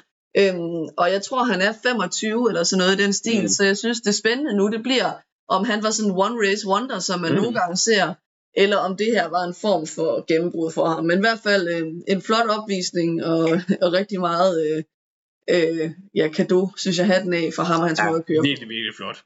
Så vil jeg også sige, øh, en anden, der har overrasket positivt i det her løb, som jeg til gengæld godt vidste, hvem var, det er Filippo Sana, fordi jeg vil sige, at da han vandt det italienske mesterskab sidste år, der tror jeg, alle synes, at det var lidt væsentligt. Men så havde jeg tænkt, ah, kunne det da ikke have været en af de store ryttere i stedet for, sådan at den der trøje, den kunne blive båret med ære. Mm. Men jeg synes virkelig, at han fik gjort den nationale mesterskabstrøje ære i hjemlandets rundtur. Altså en også etape... en sindssygt flot trøje i øvrigt. Ja, også det. En etappesejr på en stor bjergetappe på 18. etape, og så ud over det, flot med i mange udbrud, og også en værdifuld hjælper undervejs i bjergene for Eddie Dunbar, som han jo kører på hold med. Så jeg synes mm. virkelig, det var en godkendt indsats for, øh, for Filippo Sana. Ja, helt bestemt, og også et bidrag til igen, altså en flot Gio for, øh, for øh, Jaco-holdet. Michael Matthews vandt også en etape undervejs, så de kan vist være rimelig godt tilfredse med, med deres øh, Italien rundt. Jeg vil lige fremhæve to rytter yderligere. Den ene, en surprise oplagt, Ben Healy, øh, vores øh, irske held fra øh, Ardennerløbene, han fortsatte de gode takter ind i den italienske rundtur, var også i udbrud rigtig, rigtig mange dage, og endte også med at få en, øh, en enkelt etappesejr undervejs. Og så synes jeg bare, at han er en befriende øh, karakter at have i løbet, for han er sådan en, han, han, er, han er bare sig selv, og han, øh, han ligner noget, der er løgn, men øh, det er sådan, han er, og, øh, og han, øh, hvad hedder det? På cyklen, Ja, ja. Ja, men, ja, og, så, og så er han også befriende ærlig. Altså den der dag, hvor de er reduceret etappen, der var han ude, og blev han egentlig spurgt til det, og så sagde han, jeg ville sgu egentlig gerne have kørt det hele. Jeg synes, det var noget pjat, men altså, øh, sådan det, og så var der nogle skønne billeder af ham og Magnus Kort. Øh, jeg tror, de to svinger rigtig godt med hinanden. De er sådan lidt skæve karakterer begge to, og de valgte at køre rundt øh, efterløbet i nogle øh, ret sjove hatte. Det er der nogle, øh, nogle øh, gode øh, videoer af på, øh, på de øh, sociale medier på nettet, så det skal man gå ind og finde, hvis ikke man har set det. Så stor kado til ham. Og så synes jeg endnu en gang, der er altid lidt snak om det her med, om det er helt fair, at de her små italienske hold kommer med i Gio'en på de her wildcards. Og jeg vil sige, jeg er ikke overbevist om, at Team Coretech for eksempel, øh, om det var, øh, øh, at øh, de skulle med i den her Gio. Det, der synes jeg måske, der var nogle andre hold, der kunne have bidraget med mere.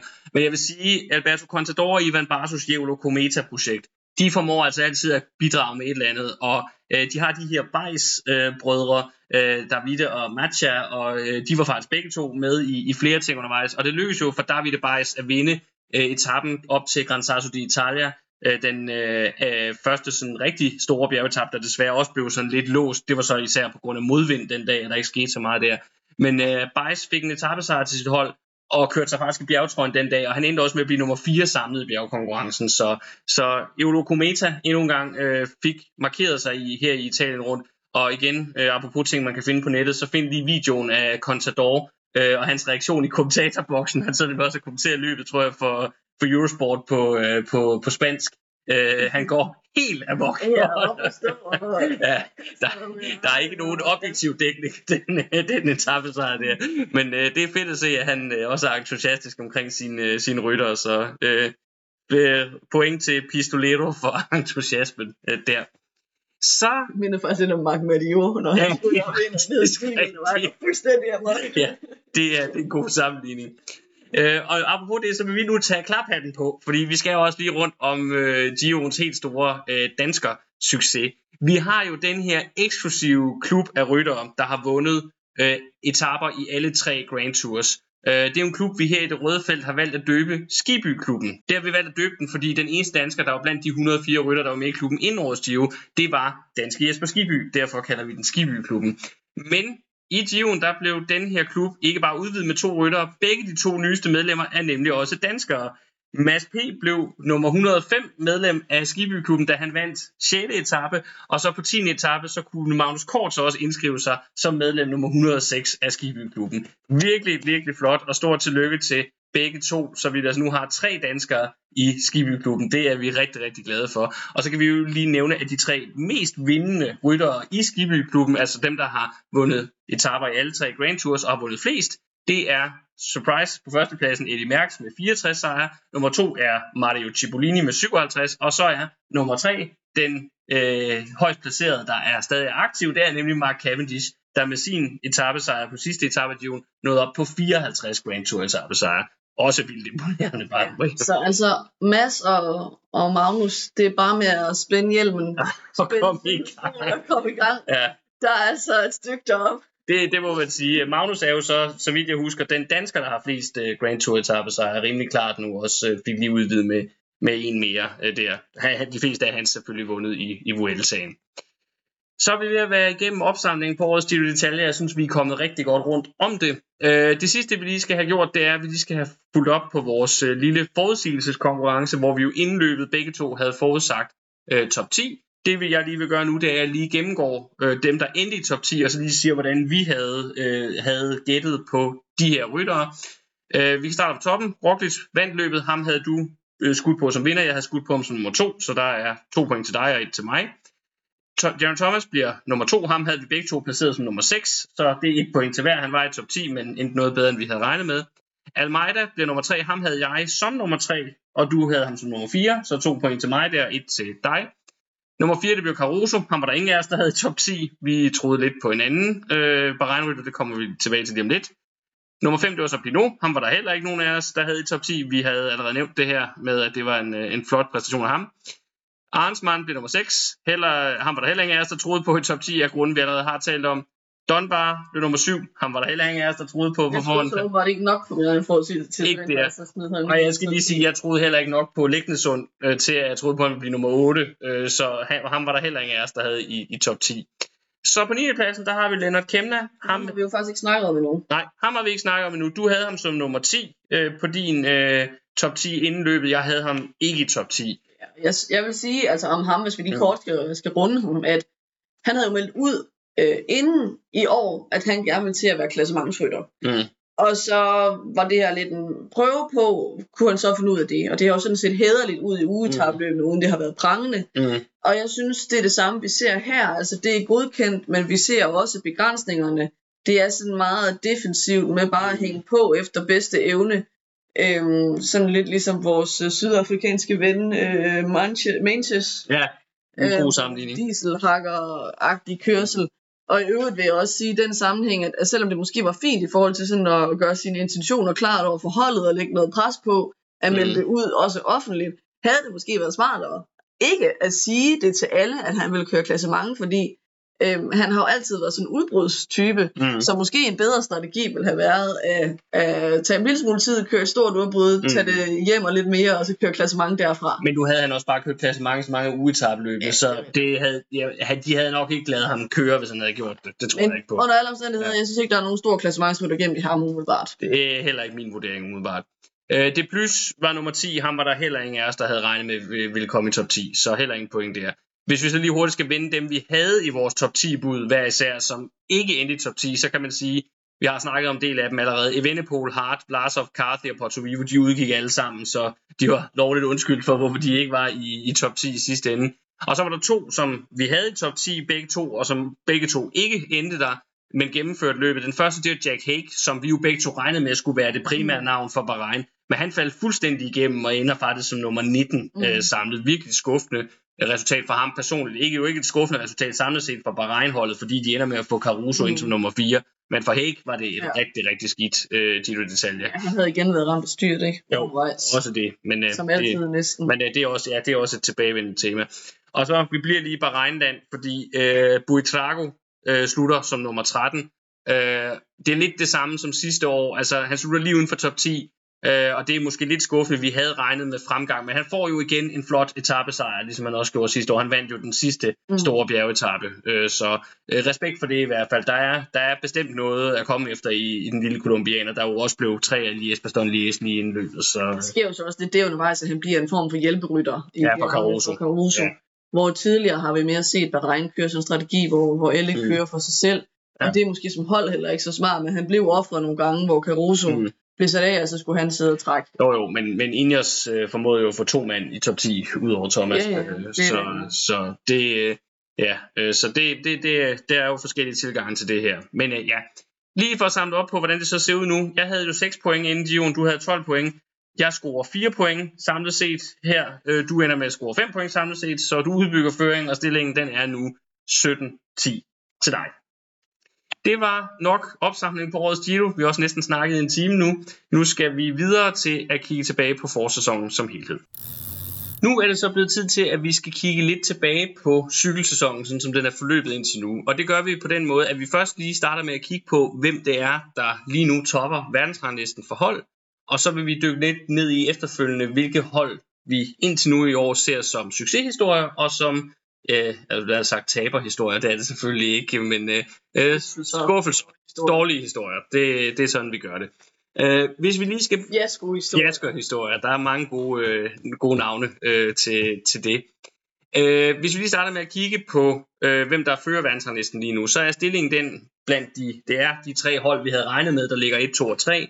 Og det gør de i den rækkefølge, der hedder, at UAE øh, er, ligger forrest, Jumbo er 2'er, og Ineos er 3'er. Øh, det er især UAE og Jumbo, der ligger tæt lige nu. Ineos er lidt længere efter. Øh, og det man kan sige om alle de tre hold, det er, at de er kendetegnet ved, at de har haft succes i både endagsklassikerne, det er så især øh, UAE og Jumbo, men vi har også set Tom Pitcock levere nogle resultater øh, for Ineos-holdet. Og så i tabeløbet, i tabeløbene, hvor alle tre øh, jo ender øh, på podiet i Gio'en, øh, og så kan man sige, at UAE og Jumbo har været lidt mere dominerende i uetabløb, mm. end Ineos har. Det er så måske faktisk også det, der er den største forklaring på, hvorfor der er den, øh, den forskel, der er. Øh, de har også gjort bedre end de to andre en. Ja, det har de også. Det har de også. Så det, det, er, det er meget naturligt, at det er sådan, de placerer sig lige nu. Det var lige en status på kampen om førstepladsen på verdensranglisten. Nu vil vi så starte med at kigge på fire øh, succeshistorier øh, blandt holdene indtil nu i år. Og du har taget den første øh, sådan, succeshistorie, som du gerne vil fremhæve med. Altså jeg har valgt UAE som den første. Jeg ved godt, det er et lidt tamt valg, fordi det er så oplagt, når de ligger nummer et, og vi havde forventet, at de skulle køre mm. godt. Men grunden til, at jeg vil fremhæve det er dels, at Pogacar bare har været on fire, altså også mere, end man kan regne med. Han vinder Flandern rundt, og Amstel Gold Race og Fresh Vallon og Paris-Nice, som mm. vi har talt om før, og bliver nummer 4 i San Remo og nummer 3 i 3. Øhm, og hvis ikke han var væltet i Liège, hvem ved, hvad det så var blevet mm. til.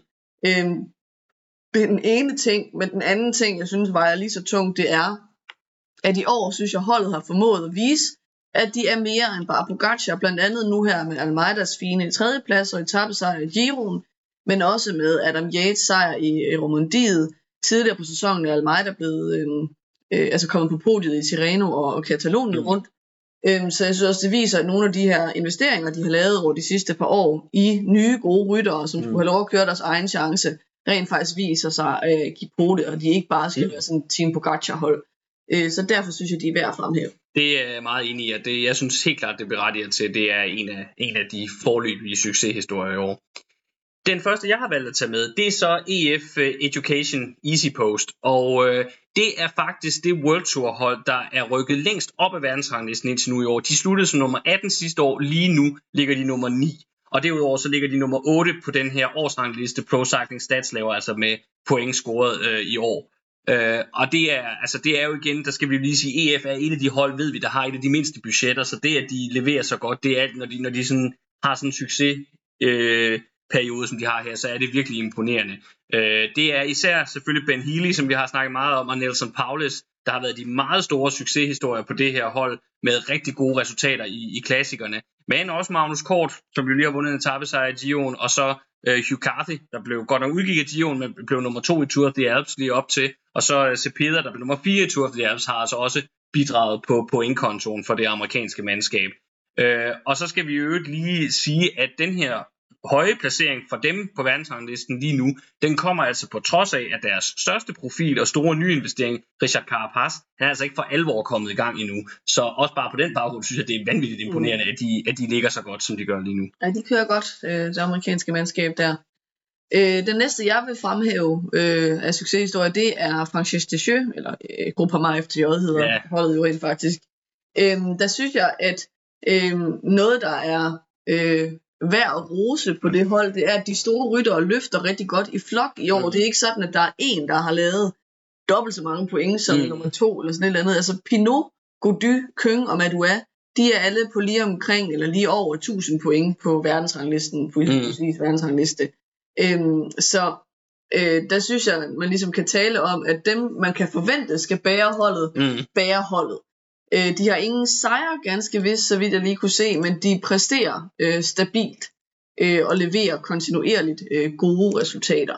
Derudover så synes jeg, at vi ser, at en, en stribe af de unge talenter, som vi talte om før sæsonstarten, bare går ind og leverer varen, selvfølgelig ikke på samme niveau, men altså Romain Grégoire har lige fået den samlede sejr og en etappesejr i øh, Quatre Jours de Dunkirk. Øh, Paul Penouet har fået sejr i Tour de Finistère.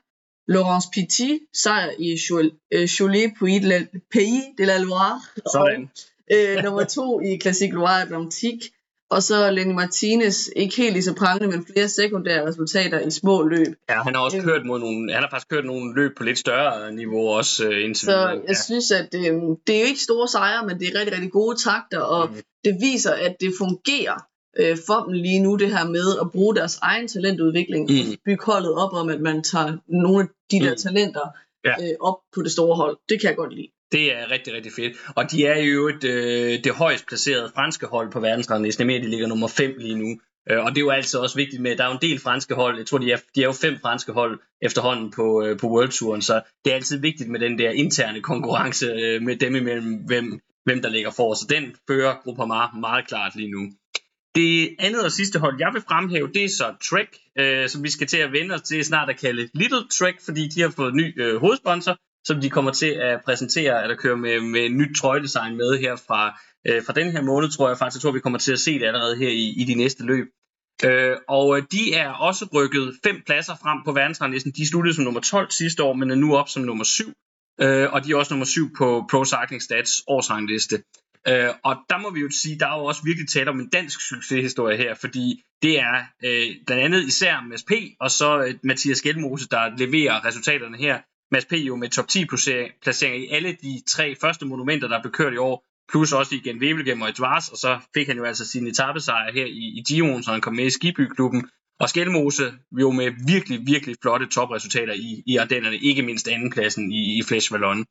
Øh, så skal vi selvfølgelig også lige huske at fremhæve Giulio Ciccone, der har haft et rigtig flot øh, forår med top 10 placeringer i Tirreno, Katalonien og i Flesh Og så vil jeg også bare lige øh, nævne den unge belgiske øh, kanontalent øh, Thibaut Nice, øh, Sven Nice, klassik, eller crosslegendens søn, øh, der her for nylig kørte en tredjeplads samlet hjem i Tour of Norway. Det er selvfølgelig ikke det største løb, men det tyder på, at der er krummer i den, øh, i den unge belgier, og han er også en, vi skal følge øh, fremadrettet. Så respekt og rigtig flot øh, øh, sæson indtil videre for, for Trek også.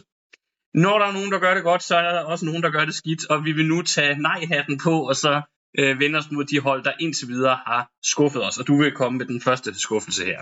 Det bliver lidt som at høre sådan en plade, der er gået i hak, tror jeg, fordi jeg synes, Quickstep er skuffende. Altså, det kunne selvfølgelig være værre, de ligger nummer 6 på verdensranglisten, og på den liste, du har taget udgangspunkt i. Der Eller ja, jeg har også taget udgangspunkt i verdensranglisten, øh, men ja. Øh, så det er jo ikke sådan, fordi at det er katastrofalt. Mm. Øh, men øh, jeg synes, at, at det er et hold, som, hvor det er svært ikke at tænke, at det er sådan lidt Team Remco Evenepoel, ikke? fordi altså mere end fjerdedel af deres point er kørt hjem af Remco Evenepoel, og han har virkelig været en fejre med sejren i Liège og sejren mm. i UAE Tour, og han blev nummer to i Katalonien, og så Øh, hvem ved, hvad det kunne være blevet til i Giroen. Altså jeg vil sige, netop af den grund, at det er også virkelig en streg i regningen for dem, at han så røg ud af Giroen med sygdom, fordi rigtig meget øh, kommer bare fra ham på det hold lige nu. Mm.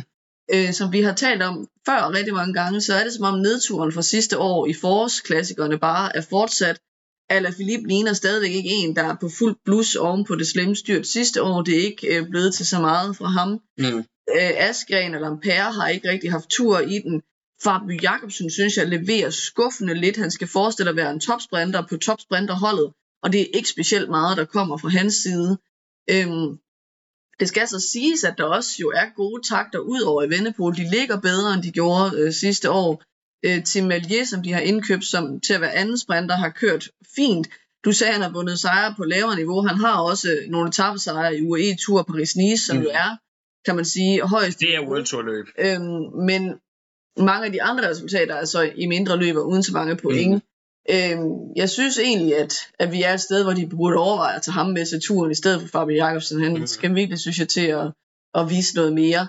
Øhm, men samlet set, der synes jeg ikke, at det er specielt øh, imponerende. Jeg synes, at vi må sige, at krisetegnene fortsætter på, på Team Remco Quickstep. Ja, jeg, jeg er enig, selvom at, og det, det er jo også igen, fordi vi, vi skal bare to år tilbage, så vandt de verdensranglisten, så blev de nummer et på verdensranglisten efter en sæson, så, så det, det er gået ned ad bakke, det synes jeg ikke, man kan sige andet, også selvom at der er det her med, at de måske er ved at omstille sig til at være en anden type hold, end de har været tidligere. Jeg vil gå videre med den næste, og den første af mine skuffelser, og jeg synes ikke, der er nogen tvivl om, at vi bliver nødt til at snakke Bora, hans gode her. Øh, for de er gået fra at være nummer 4 på verdensrang, inden som nummer 4 på verdensranglisten sidste år, til at ligge nummer 13 på nuværende tidspunkt. De er også kun nummer 12 på den her årsrangliste, Pro Cycling Stats laver. Og for dem, der må vi bare sige, øh, den overskyggende overskrift, det er, at etabløbsnavnene har ikke leveret. Hindlis 8. plads i Katalonien, det er det eneste, der har været værd at nævne for alvor i etabløb indtil nu i år. Øh, Vlasov har været helt væk. Han så godt nok fin ud i Gio'en, indtil han havde særligt virkelig forbedret sig på enkeltstarten, men endte jo altså med at blive syg og måtte udgå. Igita har kørt alt for lidt. Jeg ved ikke, hvad årsagen er, men han har kørt meget, meget lidt sammenlignet med, hvad han gjorde sidste år, hvor han jo havde en rigtig god sæson. Øh, og de øvrige Bukman øh, for eksempel har, er jo stadigvæk ikke, bidrager ikke rigtig med, med, med noget. Øh, Kem, øh, øh, men det er så ikke kun etabløbsrytteren, der ikke leverer. De har også problemer i forhold til de hurtige folk. Både øh, Sam Bennett og Jordi Møs har ikke leveret i spurterne, og holdet som helhed var totalt usynlige i klassikerne. Øh, selvom man for eksempel har indkøbt en Bob Jungels, der jo skulle bidrage til, at man kunne levere mm. noget der. Øh, og, og jeg synes bare, at der er noget galt, når hvis du går ind og kigger på verdensranglisten og ser, hvem der er deres næsten mest scorende rytter lige nu, så er det Patrick Conrad. Altså, så er der ingen disrespekt til Conrad. Han er en glimrende rytter, men det er bare ikke ham, der skal ligge nummer to på, på din, din interne pointliste øh, på det her tid, tidspunkt af sæsonen. Vi har allerede nævnt ham lidt. Kemna, han er sådan den eneste, synes jeg, der virkelig kan være sin, sin indsats bekendt indtil videre. Og hvis man så skal finde noget andet lidt positivt at snakke om med Bor, så er det, at uh, kæmpe talentet Uitebrooks begynder at vise en lille bit smule, men, men det har ikke været en god sæson for tyskerne indtil videre. Det har det heller ikke for Astana, som er det næste hold. Nej. Jeg vil fremhæve, det kører bare ikke. Det bliver ved med at gå dårligt. Øhm, indkøbet af Cavendish hen over julen trak jo kæmpe overskrifter. Nu har jeg sagt en masse pænt om mm. Cavendish's sejr i Giroen. Men du må nok sige, ud over de resultater, han har lavet i Giroen, så er det meget begrænset, hvad han mm. har bidraget med indtil videre. Det er nærmest kun tredjepladsen i Scheldeprijs, der ellers er værd at skrive hjem om. Øhm, selvom det er tilfældet, så er han alligevel deres højst scorende rytter. Mm. Og det synes jeg siger meget. Mm. Øh, en rytter som Lutsenko blev nummer 5 i Amstel Gold Race, men ellers har han stadig, altså, er han stadig bare langt fra sit bedste niveau. Endnu værre står det til med Gianni Moscon, da, vi, da de købte Moscon forud for sidste sæson, talte de om, at det var bare et scoop, ja, og han var bare køb, den nye topklassiker rytter. Øh, så har han haft det der grimme styrt, men han har bare slet ikke været der siden. Mm. Øh, og det er en katastrofe, at han kører så dårligt. Og så sådan rytter i næste gilede, som Battistella og De La Cruz, stemmer bare heller ikke op. Nej. Det går dårligt på Astana. Det, det må vi sige, og, øh, og det er jo også et hold, der tidligere har haft store problemer med, med økonomien, og når, når, der er, når det er så svært at levere resultater for dem som det er lige nu, så kan man ikke lade være med at tænke om, om den der ellers tilsyneladende utømmelige pengekasse, ja. og det altid bliver åbnet op over i, over i uh, Nur Sultan City, når, når, når Vinokurov han kommer hjem med hatten i hånden og siger, nu har jeg brug for lidt mere. Om ikke den smækker i på et eller andet tidspunkt, fordi det, der, skal virkelig til, der bliver virkelig ikke leveret meget lige nu, det gør der ikke. Jeg har også taget et hold mere med. Jeg var lidt i tvivl om, hvem der skulle være mit andet hold, fordi jeg var sådan lidt i nogle overvejelser om, om vi skulle snakke Intermarché Wanty, som også er faldet ned af verdensranglisten i forhold til sidste år. Men mm. der endte jeg med, at, at efter at have tænkt lidt over det, at sige, det de lavede sidste år var måske i bund og grund en overpræstation. Ja. Og det vi så ser nu, de har også et meget lille budget, det vi ser nu er måske mere deres naturlige niveau. Så jeg synes ikke, det er dem, der er mest relevant at snakke om lige nu. Det synes jeg i stedet er franske Arkea Samsic.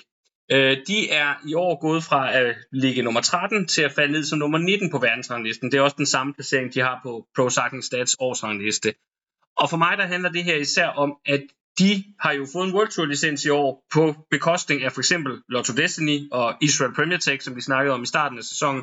Og begge de her to hold, øh, som mistede deres World Tour licens til blandt andet Arkea, de har altså haft klart bedre sæsoner indtil nu end det franske hold. Især Lotto Destiny har, har scoret mange flere point og mange flere resultater, end, end Arkea har. Øh, man kan sige, vi var jo lidt i tvivl om, hvor de stod inden sæsonen, for de har været nødt til at fyre deres største profil, altså den rytter, der mere end nogen anden har kørt de point hjem, der gjorde, at de fik World Tour licensen, nemlig Nairo Quintana.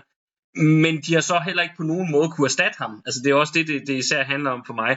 Uh, Warren Barguil er deres næsten mest scorende rytter, men hans bedste resultat i hele sæsonen, det er, at han lige er blevet nummer 17 i Giro d'Italia. Altså det siger meget om, hvor han er henne lige nu, og det siger også meget om, hvor, hvor lidt det her hold har at skyde med, når vi snakker de samlede øh, klassementer.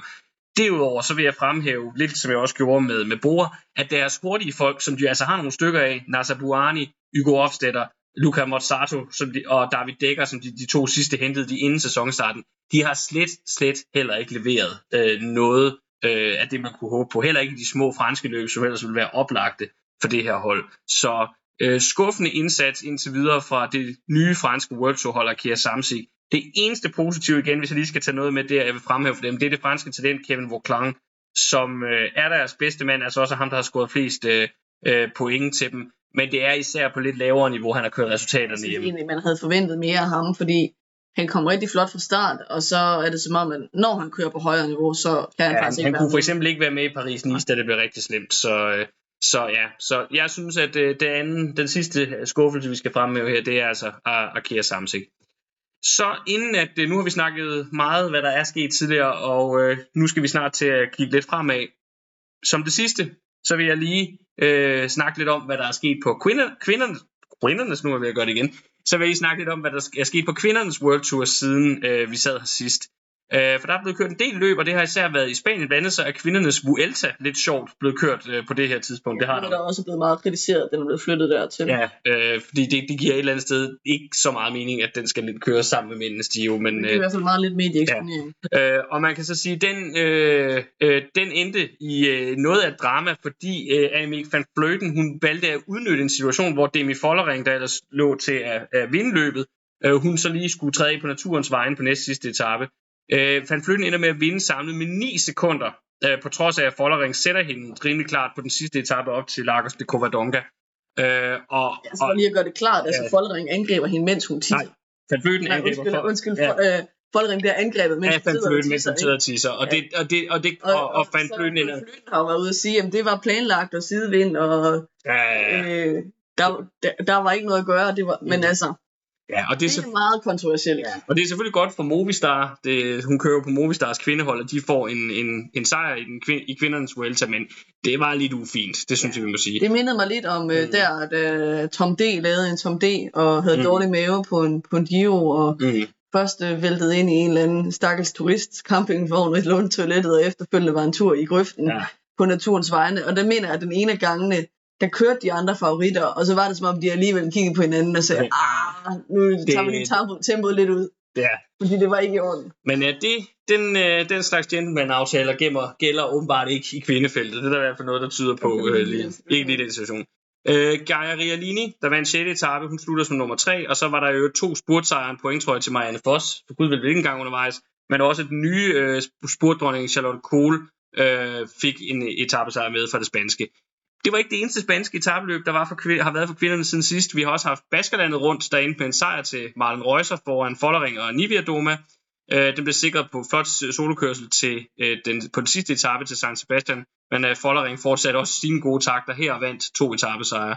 Og så i Burgos rundt, der endte det så endelig med, at Follering rent faktisk vandt samlet. Det gjorde hun foran Jean van Anrooy, det her nye hollandske talent, der virkelig har brugt igennem i år. Og så øh, Alicia Mohlmann. Øh, Follering og Vibes øh, delte etappesejrene mellem sig undervejs, og Vibes snuppede øh, pointkonkurrencen. I det her løb vil jeg i øvrigt lige fremhæve, at øh, den øh, amerikanske rytter Chloe Dygert, der jo kom så alvorligt til skade under VM i enkeltstart for et par år siden, hun er tilbage, og hun blev nummer 4 samlet. Det synes jeg ja, var godt at se, at hun er på cyklen igen. Øh, og øh, det, hun bekræftede så jo øh, de her gode takter i Ride London Classic, som stadigvæk eksisterer for kvinderne. Det eksisterer ikke for mændene længere, men det eksisterer for kvinderne, og det er et etabløb, rimelig flat i der slagsen. Øh, og øh, der endte Dijkert faktisk med at snuppe anden etape og blive nummer to øh, samlet. Øh, det var dog Charlotte Kohl, der snuppede den samlede sejr foran Dijkert, og så med Lizzie Dijkman på, øh, på tredjepladsen.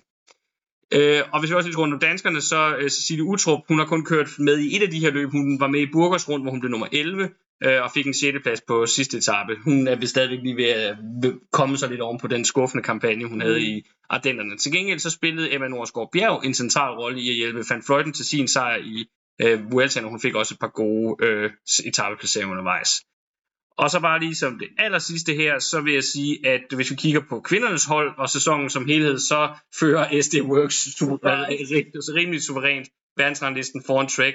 Øh, der er ligeledes en rimelig sikker nummer to. Øh, Canyon SRAM er nummer tre, forfulgt af UAE efter J og Movistars kvindehold. Øh, og individuelt, der er sjovt nok, er Follering meget, meget klart i front. Øh, og bare lige for at understrege, øh, hvad hedder det, øh, SD Works suverænitet, så nummer 2, 3 og 4, det er Follerings holdkammerater på SD Works, Reusser, Kopecki og Vibes. Mm. Så øh, der er vist ikke nogen tvivl om, at det stadig er det alt dominerende hold i kvindescykling. Van Fløten er bedste ikke øh, SD Works rytter som mm. nummer 5. Og så som det aller sidste, vores managerspil i, på feltet.dk, altså vores helt årlige managerspil, der har der faktisk været fremgang siden sidst. Vores det røde felthold er nu op som nummer 632 ud af 1220. Klar midterplacering, solid midterplacering. Ja, det er ligesom AGF i Superligaen. Så sådan er det. det. Når det kører bedst på os, så ligger vi midt i. Uh, vi kan sige, at grunden til, at vi er gået frem, det er til dels, at uh, vi har både Milan, Boitrago og Groves på holdet, der alle sammen scoret point i og så har vi den franske rytter Axel Sangle, som øh, kører, samler krummer op i mindre franske øh, cykelløb. Så rigtig godt, der er fremgang af spore, og dermed vil vi nu begynde at kigge fremad. Det vi skal til at tale om nu, det er det, der kommer til at finde sted over de næste par uger. For nu vender hele cykelverdens øjne så snart imod Frankrig. Selvom Tour de France stadigvæk er godt en måned væk, så står juni måned traditionen tro i opmarmningstegn i forhold til den franske rundtur. Det begynder med det første af de to ugetabløb, der udgør rytternes sidste forberedelse til turen, nemlig Criterium de Dauphiné, der også køres i Frankrig, altså ligesom turen, og det begynder her søndag den 4. juni. Historien om dette løb begynder i 1947 og starter med avisen Le Dauphiné Libéré, et lokalt medie fra Grenoble i den bjergrige Dauphiné-region, der blandt andet strækker sig over en del af Alperne i det sydøstlige hjørne af Frankrig.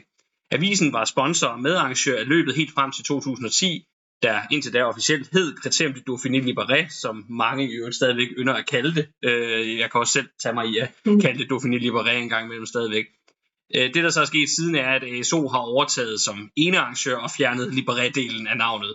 Øh, det er blevet kørt alle år siden første udgave på nær 1967 og 1968, og det betyder, at årets udgave faktisk er en sådan en lille jubilæumsudgave, det er nemlig nummer 75.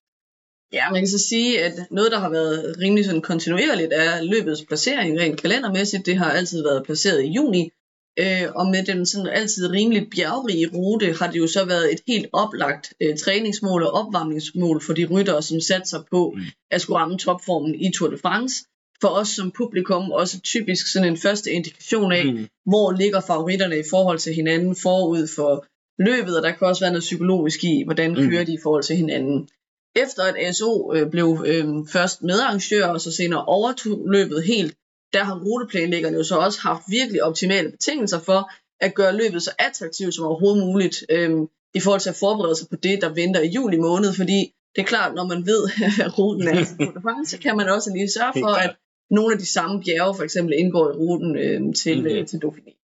Øh, derfor er det jo så også blevet sådan, at det efterhånden nærmest er alle turfavoritterne, der stiller op i Dauphiné, hvis de vælger et af de to store opvarmningsløb, mm.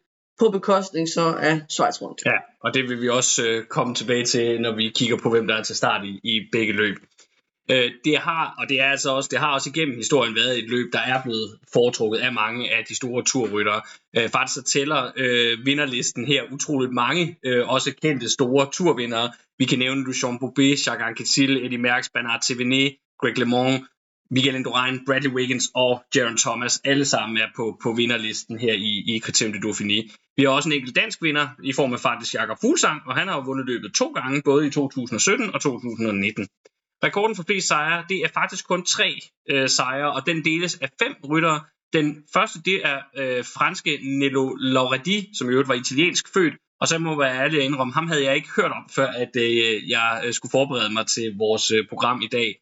Øh, han var altså den første til at nå det her antal på tre sejre. Det gjorde han helt tilbage i 1954, der vandt han løbet for tredje gang. Han er så siden blevet tangeret af tre store turikoner, nemlig Luis Ocaña, Bernard Hinault og Chris Froome, der også alle sammen har tre sejre, og så af sin egen landsmand Charlie Motet, som godt nok ikke har vundet turen, men var en rimelig markant fransk rytter i slut 80'erne og start 90'erne. Den forsvarende vinder, det er Primoz Roglic, men han er oven på sin Giro-sejr ikke til start for at forsvare sin, sin titel i år. Hvis vi skal kigge lidt på årets rute, så bærer den som sædvanligt præg af det her meget kuperede og bjergrige terræn i den her Dauphiné-region, øh, og det er derfor heller ikke nogen helt flade etapper øh, blandt årets otte øh, dage her i, i den franske opvarmningsløb. Tredje etape er nok den, der er den bedste mulighed for en mere samlet afslutning. De afgørende etapper bliver i første omgang den 31 km lange enkeltstart på fjerde etape, samt muligvis 6. etape, der er den første, der slutter opad, med en kombination af først Côte de Notre Dame de Belcom, der er 3,2 km lang og stiger med 6,1% i snit, og så er finaleopkørslen til Crest Volant, der er 2,3 km lang og stiger med 6,6% i snit. Inden da, apropos det du sagde med at ligge stigninger ind, der også kommer med i turen, så har rytterne været over Col de Aravis, eller Aravi, der er, 6, der er 7,8 km lang og stiger med 5,7% i snit. Den vil også være på turruten i år på 15. etape af den franske Grand Tour. Derefter så følger så syvende etape, der virkelig skruer op for mængden af legendariske turstigninger, for der starter vi med Col de la Madeleine, 25,1 km med 6,2% i snit, der så bliver efterfulgt af den lidt mindre kendte Col du Molar på 18,5 km med 5,8% i snit, inden der så sluttes opad Col de la Croix de Fer i den her udgave 13,1 km øh, med 6,2% i snit, som jo også virkelig er et legendarisk mm. øh, turbjerg. Det er årets kongeetappe, men der kan også sagtens ske ting og sager på, på 8. og sidste etape, hvor rytterne skal over seks kategoriserede stigninger, hvor de øh, sidste er placeret inden for, er det er de sidste fire der er placeret inden for de sidste øh, 50 km. Det drejer sig om Col du Granier, 9,6 km med 8,6% i snit, Col du Cocheron, 7,7 km med 6,2% i snit, og Col de Porte 7,4 km med 6,8% i snit, inden der sluttes op af den korte, men meget hissige La Bastille, øh, kun 1,8 km, men stiger med 14,2% i snit. Det er sådan lidt øh, Murdi-agtige øh, stigningsprocenter, vi er ude i øh, der. Det var lige en hurtigt øh, overflyvning af årets rute, øh, og så vil vi kigge på, hvem det er, der stiller til starter af favoritterne til det her løb. Og vi må sige, at vi får virkelig smagsprøven på øh, de dueller, vi også kan vente os i turen her. Ja, den eneste vi mangler, det er næsten Tadej Pogacar, som jo altså lige nu øh, kæmper med den her, altså kom tilbage efter den her skade, han pådrog sig, han brækkede håndledet. Øh, Det er. Esbjørn Liège, ja. Men under alle omstændigheder vil han ikke have kørt det her løb, fordi han plejer at prioritere Slovenien rundt. Mm. Men det skal vi ikke øh, begræde alt for meget, fordi vi får virkelig mange, altså vi Mm. kan ikke klage over starten, Nej, det kan vi ikke, mange ja. at se. Mm. Først og fremmest skal vi selvfølgelig øh, snakke om, at danske Jonas Vingegaard er til start, i øvrigt bakket op af et rimelig stærkt hold, Mm. øh, fra Jumbo i hvert fald okay stærkt, blandt andre Kreuzvik og Benote og Attila Valter er med. Ja, han har også Christophe Laporte med til at hjælpe sig på de flade etapper. Jeg synes, at øh, ruten ligger fint til Vingegaard, især den her kongeetappe. Der, der tror jeg, at han virkelig vil få muligheden for Ja. at, at vise sig frem. Quarte Færre, den øh, ligger umiddelbart rigtig, rigtig godt til, til Og Vingegaard. så et, øh, altså Colt Madeleine, der er så lang, altså de der udmavende stigninger, Mm. mm. hvor, øh, altså jeg tror egentlig, jo længere jo bedre, og det snakker man især når Mm. man skulle ham op mod Pogacar, ikke, at jo længere stigningerne er, jo mere en fordel vil det være for Mm. Vingegaard. Jeg synes, ruten ligger fint til ham. En af hovedudfordrerne, det bliver nok Adam Yates fra ja. UAE. Ja, som kommer som deres øh, allerstærkeste, Hovednavn, ja, kort her. Øh, jeg er faktisk ikke klar over, om han er udtaget til turholdet eller ej. Jeg går ud fra, at han skal køre det. Øh, han har jo talt om selv at skulle have den her rolle som, som backup for Pogacar, hvis man Mm. nu øh, kører i et hul og slår sig, som jo mm. vi har set godt ja, kan det, ske. kan, det kan ske. Øh, så jeg tror, at han skal til start, og det bliver spændende at se, hvor stor afstanden er. Altså, jeg går helt klart ud fra, at han ikke kan køre op med Vingegaard. Det vil jeg i hvert fald blive overrasket over. Mm. Men hvad er øh, afstand i niveau? Mm. Dem, synes jeg bliver spændende. Han er på øh, den forløbige øh, turliste øh, liste for UAE, så ja. Og så en sidste ting, jeg lige vil nævne, jeg synes bliver meget spændende, det er at se Ineos Mm. mm. trio, fordi både Martinez og Bernal og Cano, Cano Rodriguez, Mm. Rodriguez Cano, Carlos Rodriguez Cano, Ja. yes. øhm, stiller øh, til start. Øhm, og man kan sige, at Martinez har holdt en lille løbspause, Bernal og Cano er begge to tilbage efter skadespauser, Mm. så det er jo en slags comeback-løb for dem alle tre, Mm. og et afgørende et af slagsen, fordi at det jo virkelig er i indløbet til Tour de France, Mm. hvor de gerne skulle køre godt alle tre. Øh, jeg har været meget kritisk over for Martinez den her sæson. Jeg synes Mm. ikke, hans øh, ben taler lige så Nej. højt, som hans mund gør. Øh, så det bliver øh, meget interessant at se, hvor de står, især at få dem Mm. set målt ud i forhold til Vingegaard. Mm. Helt bestemt. Det er jo nok top-kombatanterne endnu en gang, altså Jumbo, UAE, Ineos. Hvis vi så skal kigge på dem, der sådan er lidt outsider, så øh, er der jo især et par spaniere, vi kan nævne. Øh, Bahrain stiller til start med Lander, som er deres primære navn til turen i år. Øh, og han får så blandt andet Jack Hague med, som måske lige skal køre det sidste øh, Giro-skuffelse ud af benene. Mm. Øh, og lige øh, Så er det ikke Spanier, vel? Nej, nej, men det var bare lige for at nævne, at han var med fra Bahrain også. Jeg synes, det er lidt underligt at begynde at snakke om noget andet Ja. end, end, end Bahrain. Øh, men altså Lander som, men Lander som øh, øh, topnavnet fra Bahrain, og vi ved jo, at mm, på hans bedste dage, så kan han også være med blandt de bedste. Det har vi også set i nogle af de andre ugetabeløb i, i år. Øh, Enrik Mas var den anden spanier, jeg vil snakke om for Movistar. Selvfølgelig deres store navn, og han skal også være deres topnavn i turen, og det giver jo så god mening, at han varmer op her. Han plejer jo desværre ikke at køre så godt uden for Spanien, men han har haft en okay sæson i år, Mas, så øh, også en, der, og især var han jo, øh, så vidt jeg husker, næststærkeste mand efter Vingegaard i Baskerlandet, så øh, også en mand, der, der kommer for at vise, at, eller for at finde ud af, om, om, han også, om han kan være med blandt de allerbedste øh, i år. En anden mand, jeg også lige synes, vi skal nævne, når vi snakker Movistar, det er så Matteo Jorgensen, som øh, faktisk øh, jo har været en af Movistars helt store historier, en af de helt store historier her i, i foråret, som vi ikke har snakket så meget om, og han er jo også med her, og, og bliver spændende at se, om han kan fortsætte de gode takter, i hvert fald i ugetabeløb, som han har vist øh, i år. Hvis vi så skal gå videre til at kigge på måske øh, et fransk indslag, det er jo et fransk løb det her, så har vi jo FDJ, som jo har David Gody som det store navn her. Det, Lidt blandet sæson. Ja, han var jo øh, vanvittigt godt kørende i Paris-Nice, hvor han jo øh, faktisk var bedre end Vingegaard, Ja. og var den, der var tættest på at udfordre Pogacar. Men så faldt han rimelig meget igennem i Baskerlandet, hvor Vingegaard i den grad fik øh, klasket ham. kurver var gået hver sin Ja. vej, og så havde krydset. Ja. et sted inden. Øh, og de, de har jo så også Lenny Martinez med. Nu har han jo ikke kørt Jeg tror, han hedder Martinez, fordi han er franskmand. Ja, jeg ved det ikke. Lad os være med at kloge os på det. Ja. Øhm, lad os tale om noget, vi har lidt mere forstand på. øhm, yes, altså det er jo ikke, fordi han har, har kørt prangende øh, indtil nu, men bare lige et fun fact. Jeg var inde og kigge nu øh, på hans profil inde mm. på Pro Cycling Stats. Øh, nu kan du sidde og kigge over skulderen, så det er ikke sjovt at, at lave det som en quiz. Øhm, men jeg havde tænkt mig at spørge, hvor meget tror du, han vejer?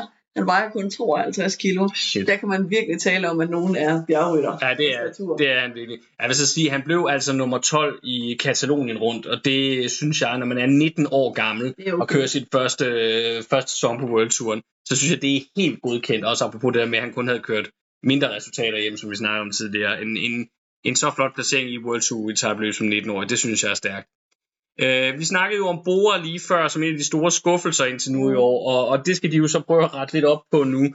Øh, de kommer så godt nok øh, med, og de, de kommer så godt nok med en duo her, der hedder Hindley og Bukman, og Hindley har jo været den, der er topnavnen for dem, der har vist mest. Han blev også nummer 8 i Katalonien øh, tidligere på sæsonen.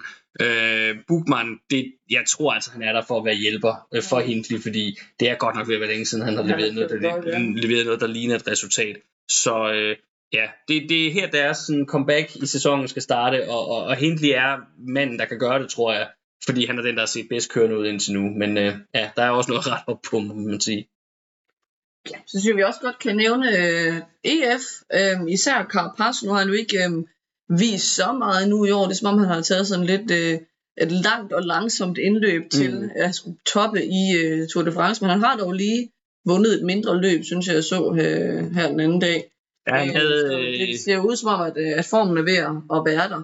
Øhm, det hedder Mercant Tour Classique Alpes Maritime. og er Der de, foregår rigtig meget af de der Alpes Maritime, når man kigger på navnene på de der små Ja. Øhm, så han ligner jo en, hvor formen er på vej i den rigtige retning. mm, Øh, en mand, der flere gange før har stået på podiet, og også har prøvet at vinde en Grand Tour. mm, Så han er jo bestemt også en af dem, man skal tælle med øh, til Tour de France. Jeg tror bare, fordi han ikke har vist sig så meget frem i år, så flyver han også lidt sådan under den mentale radar. mm. Øh, og han har jo så blandt andet også øh, Chavez med på holdet, som man heller ikke skal. Nej, og som jo har faktisk har haft, en, som faktisk har haft en fin sæson. Ja. Altså begyndt at, altså han er aldrig kommet til at ligne sig selv fuldstændig fra de der rigtig gode år, hvor han kørte på podiet i, mm. Mm. i Gio'en. Men, øh, men vi har set lidt mere af den gamle Chavez i år, i forhold til, hvad vi har, har været vant til de seneste sæsoner. To sidste navne, jeg lige vil nævne, det er øh, Wanty, der kommer med øh, Louis Menches. Han har til gengæld ikke haft nogen særlig gode sæsoner, apropos at, at Wanty ikke helt har lavet de samme resultater i år som sidste år. Øh, det var også, da vi nåede, så vidt jeg husker, vi Manchester også først på alvor frem, da vi ramte Grand Tour sidste år. Og han er en udpræget Grand Tour-rytter, når vi snakker øh, etabeløb, fordi han skal have de der øh, tre uger til at få gang i den der dieselmotor. Så øh, jeg ved ikke, hvor meget jeg forventer mig af ham her. Han er lige blevet nummer 14 i dag i et meget lille og, og ikke særlig stærkt besat italiensk endagsløb. Så, øh, så jeg ved ikke, hvor meget vi skal regne med fra ham her, men øh, hvis han nu viser okay takter, så øh, får han jo i hvert fald bragt sig i spil som et top 10 bud til turen. Så, så lidt hold øje med, om det skal vi. Og det skal vi også med øh, Ben O'Connor, som måske nu skal i gang med at redde AG2R's øh, sæson. Det var et hold, vi godt kunne have snakket om i forhold til, til skuffelser tidligere. Og det har også lidt handlet om Ben O'Connor, for han har i år ikke Øh, sidste år var han sådan rimelig godt med i ugetabløbene i top 10 også. Det synes jeg ikke, han har, har ramt på samme måde i år. Men, øh, men øh, hvis han har fundet benene nu, øh, så vil det jo være rigtig god timing, fordi han er jo også manden, der skal gøre det for det her franske hold på hjemmebanen om, om en måneds tid. Så det er vigtigt, at han får vist, øh, vist at, øh, at formen vender for ham øh, nu. Det var lidt om, hvem det, eller, det var en gennemgang af øh, dem, der kan komme i spil som favoritter og sekundære favoritter til årets kriterium de Dauphiné. Nu vil vi som vanligt øh, slutte dag med at komme med et vinderbud hver, øh, øh, og dermed kunne fortsætte vores øh, vinderbuds forudsigelseskonkurrence. Så vil du have lov at starte som vanligt? Ja, altså jeg vil egentlig sige, jeg synes ikke, der kan være nogen tvivl om, at Jonas Vingegaard er topfavoritten til det her Mm. løb. Øh, han er på papiret den bedste rytter, forsvarende turvinder. Mm. Ruten ligger godt til ham, ikke kun på grund af bjergene, som jeg allerede har nævnt, men også det her med enkeltstarten, Mm. som jo også er, en disciplin, hvor han bare excellerer. Mm. Øhm, der er nogle af de andre, der også har en hederlig enkeltstart. Sådan en som Adam Yates har forbedret sin Mm. meget. Martinez har også før kørt gode enkeltstarter. Ja. Men der er alligevel ikke nogen tvivl om, at, at Vingegaard er store favoritter. Så jeg vil faktisk foreslå, i stedet for at jeg bare får lov at vælge Vingegaard, fordi at jeg vælger først, Mm. at vi skulle prøve at gætte på nummer to. Ja, okay. Og så aftale, at hvis den, man gætter på som nummer to, ender med at vinde, får man også point. Ja. Så vi gætter på en hver, som ikke er Vingegård, og hvis den rytter bliver nummer et eller to, får man point. Så får man to point, som man normalt vil få for at ramme, ja. ramme vinderen. Det er øh, en aftale. Og bliver vedkommende nummer tre, så får man et point, ligesom, øh, ligesom man øh, Ja. også normalt vil få, Ja. hvis det vinderen blev et eller to. Yes. Godt, jamen øh, så kommer du med et bud på en anden plads. Ja. Og så skal jeg jo tænke mig lidt mere om, kan man sige, end jeg skulle, hvis jeg bare skulle vælge Vingård. Mm. Øhm, jeg synes, det mest oplagte er at gå med Adam Yates i Mm. den situation, fordi Yates er også en ganske glimrende bjergrytter. Han har kørt godt i Mm. hvert fald i nogle ugetabeløb i år. Øh, han har en masse at køre for, fordi han skal vise, at han er en rigtig god nummer to, hvis det Mm. mm. ikke øh, går så godt med Pogacars håndled. Ja. Og det her med, at han, han har en okay enkeltstart, efter han har kørt på, på Mm. Så jeg går med Adam Yates. Ja, og, og jeg tror, det der med enkeltstarten er noget, man virkelig bliver nødt til at tage i betragtning, fordi at den er faktisk ret lang, den enkeltstart, der er med øh, i år. Øh, 31 km, mm. Det er altså en størrelse, der betyder noget. Øh, og, og det gør, jeg, øh, hvis, jeg bare, hvis det bare var bjerge, så ville jeg nok have taget Gody øh, eller Landa, men, men det er begge to rytter, der er karakteriseret ved, at de har meget svært ved at køre enkeltstart. Så på den baggrund, så tror jeg, jeg vælger at gå øh, med den anden spanier og sige, at mit bud på en anden plads, det er øh, Enrik Mars. Ikke at jeg ser Enrik Mars som en fantastisk øh, enkeltstartsrytter, men jeg, han, han kan godt begrænse tab på en enkeltstart. Det er ikke så meget en katastrofe, som det især er for Landa. Ja. Så, øh, Okay. Så Jeg vores- har nok valgt hvis det var mig. ja, okay, ja, men ja, jeg, jeg, jeg, jeg, jeg hælder lidt mere til Mars, sådan som, som det ser ud. Ja. Læser. Yes, så øh, ikke vores vinderbud, men vores nummer to bud her til kriteriet Dauphiné, det er for dit vedkommende Adam Yates, og for mit vedkommende Henrik Mas. Samme dag som Dauphiné slutter, søndag den 11. juni, der begynder så det andet klassiske opvarmningsløb til Tour de France. Det er, naturligvis, det er naturligvis Schweiz rundt, der her er tale om. Det er en lidt ældre størrelse end den franske konkurrent, da det blev kørt første gang i 1933. Det er så stort set blevet afviklet hvert år siden, Eneste undtagelse har været i 1940 samt fra 1943 til 45. Alle de her aflysninger var på grund af 2. verdenskrig, og så blev det ikke kørt i 2020 på grund af coronapandemien. Årets udgave er således nummer 86. Arrangøren af Schweiz Rundt er den amerikanske sportsarrangør Mastodon IMG, der ellers er mest kendt for at spille en rolle inden for tennis og golf, og så ejer de jo en række øh, tv-rettigheder til, øh, til fodbold øh, også faktisk. Øh, men så vidt jeg lige har kunne læse mig frem til, så er Schweiz rundt det eneste cykelløb, de har i deres øh, portefølje. Og i hvert fald det eneste World Tour løb, som de står for. Ligesom med Dauphiné kan man sige, at kalenderplaceringen i juni måned, og så det bjergrige terræn, som de jo udnytter i, i Alpelandet, altid har gjort, at det her løb har været meget relevant som en del af den sidste forberedelse til Tour de France. Mm. Og det har jo så endnu mere været den sidste forberedelse tidligere, hvor det har ligget øh, tættere på turstarten. Øhm, så dengang var det faktisk muligt, kan man sige, både at køre Dauphiné og, og Schweiz, og så køre turen øh, bagefter. Mm. Øhm, og det har også altså, tidligere været populært at gøre det i 90'erne. Øhm, efter indførelsen af først Pro-turen og senere World-turen, så er Schweiz rundt jo så blevet flyttet. Så det vil sige, at nu ligger det sådan, som du vist også lige sagde, at de Mm. mm. to løb altså overlapper med øh, hinanden. Mm. Øhm, så det betyder selvfølgelig også, at rytterne bliver nødt til at vælge, hvad for et af dem de vil prioritere. Og her er det jo så, som jeg også nævnte før, de senere år blevet meget tydeligt, at Dauphiné har en fordel af at være i Frankrig og have samme arrangør som turen og lægger nogle ruter, som tiltrækker større bjergryttere.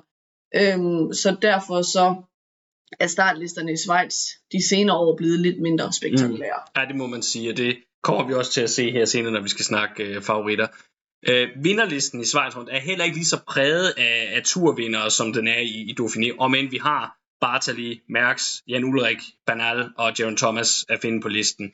Øh, flest sejre i Schweiz rundt, det er fire, og den rekord, den tilhører igen en mindre kendt rytter i form af italienske Pasquale Fonara, der kørte i 50'erne, og udover de her fire sejre i Schweiz rundt, så altså også har øh, en podieplacering i Giroen og Vueltaen på CV.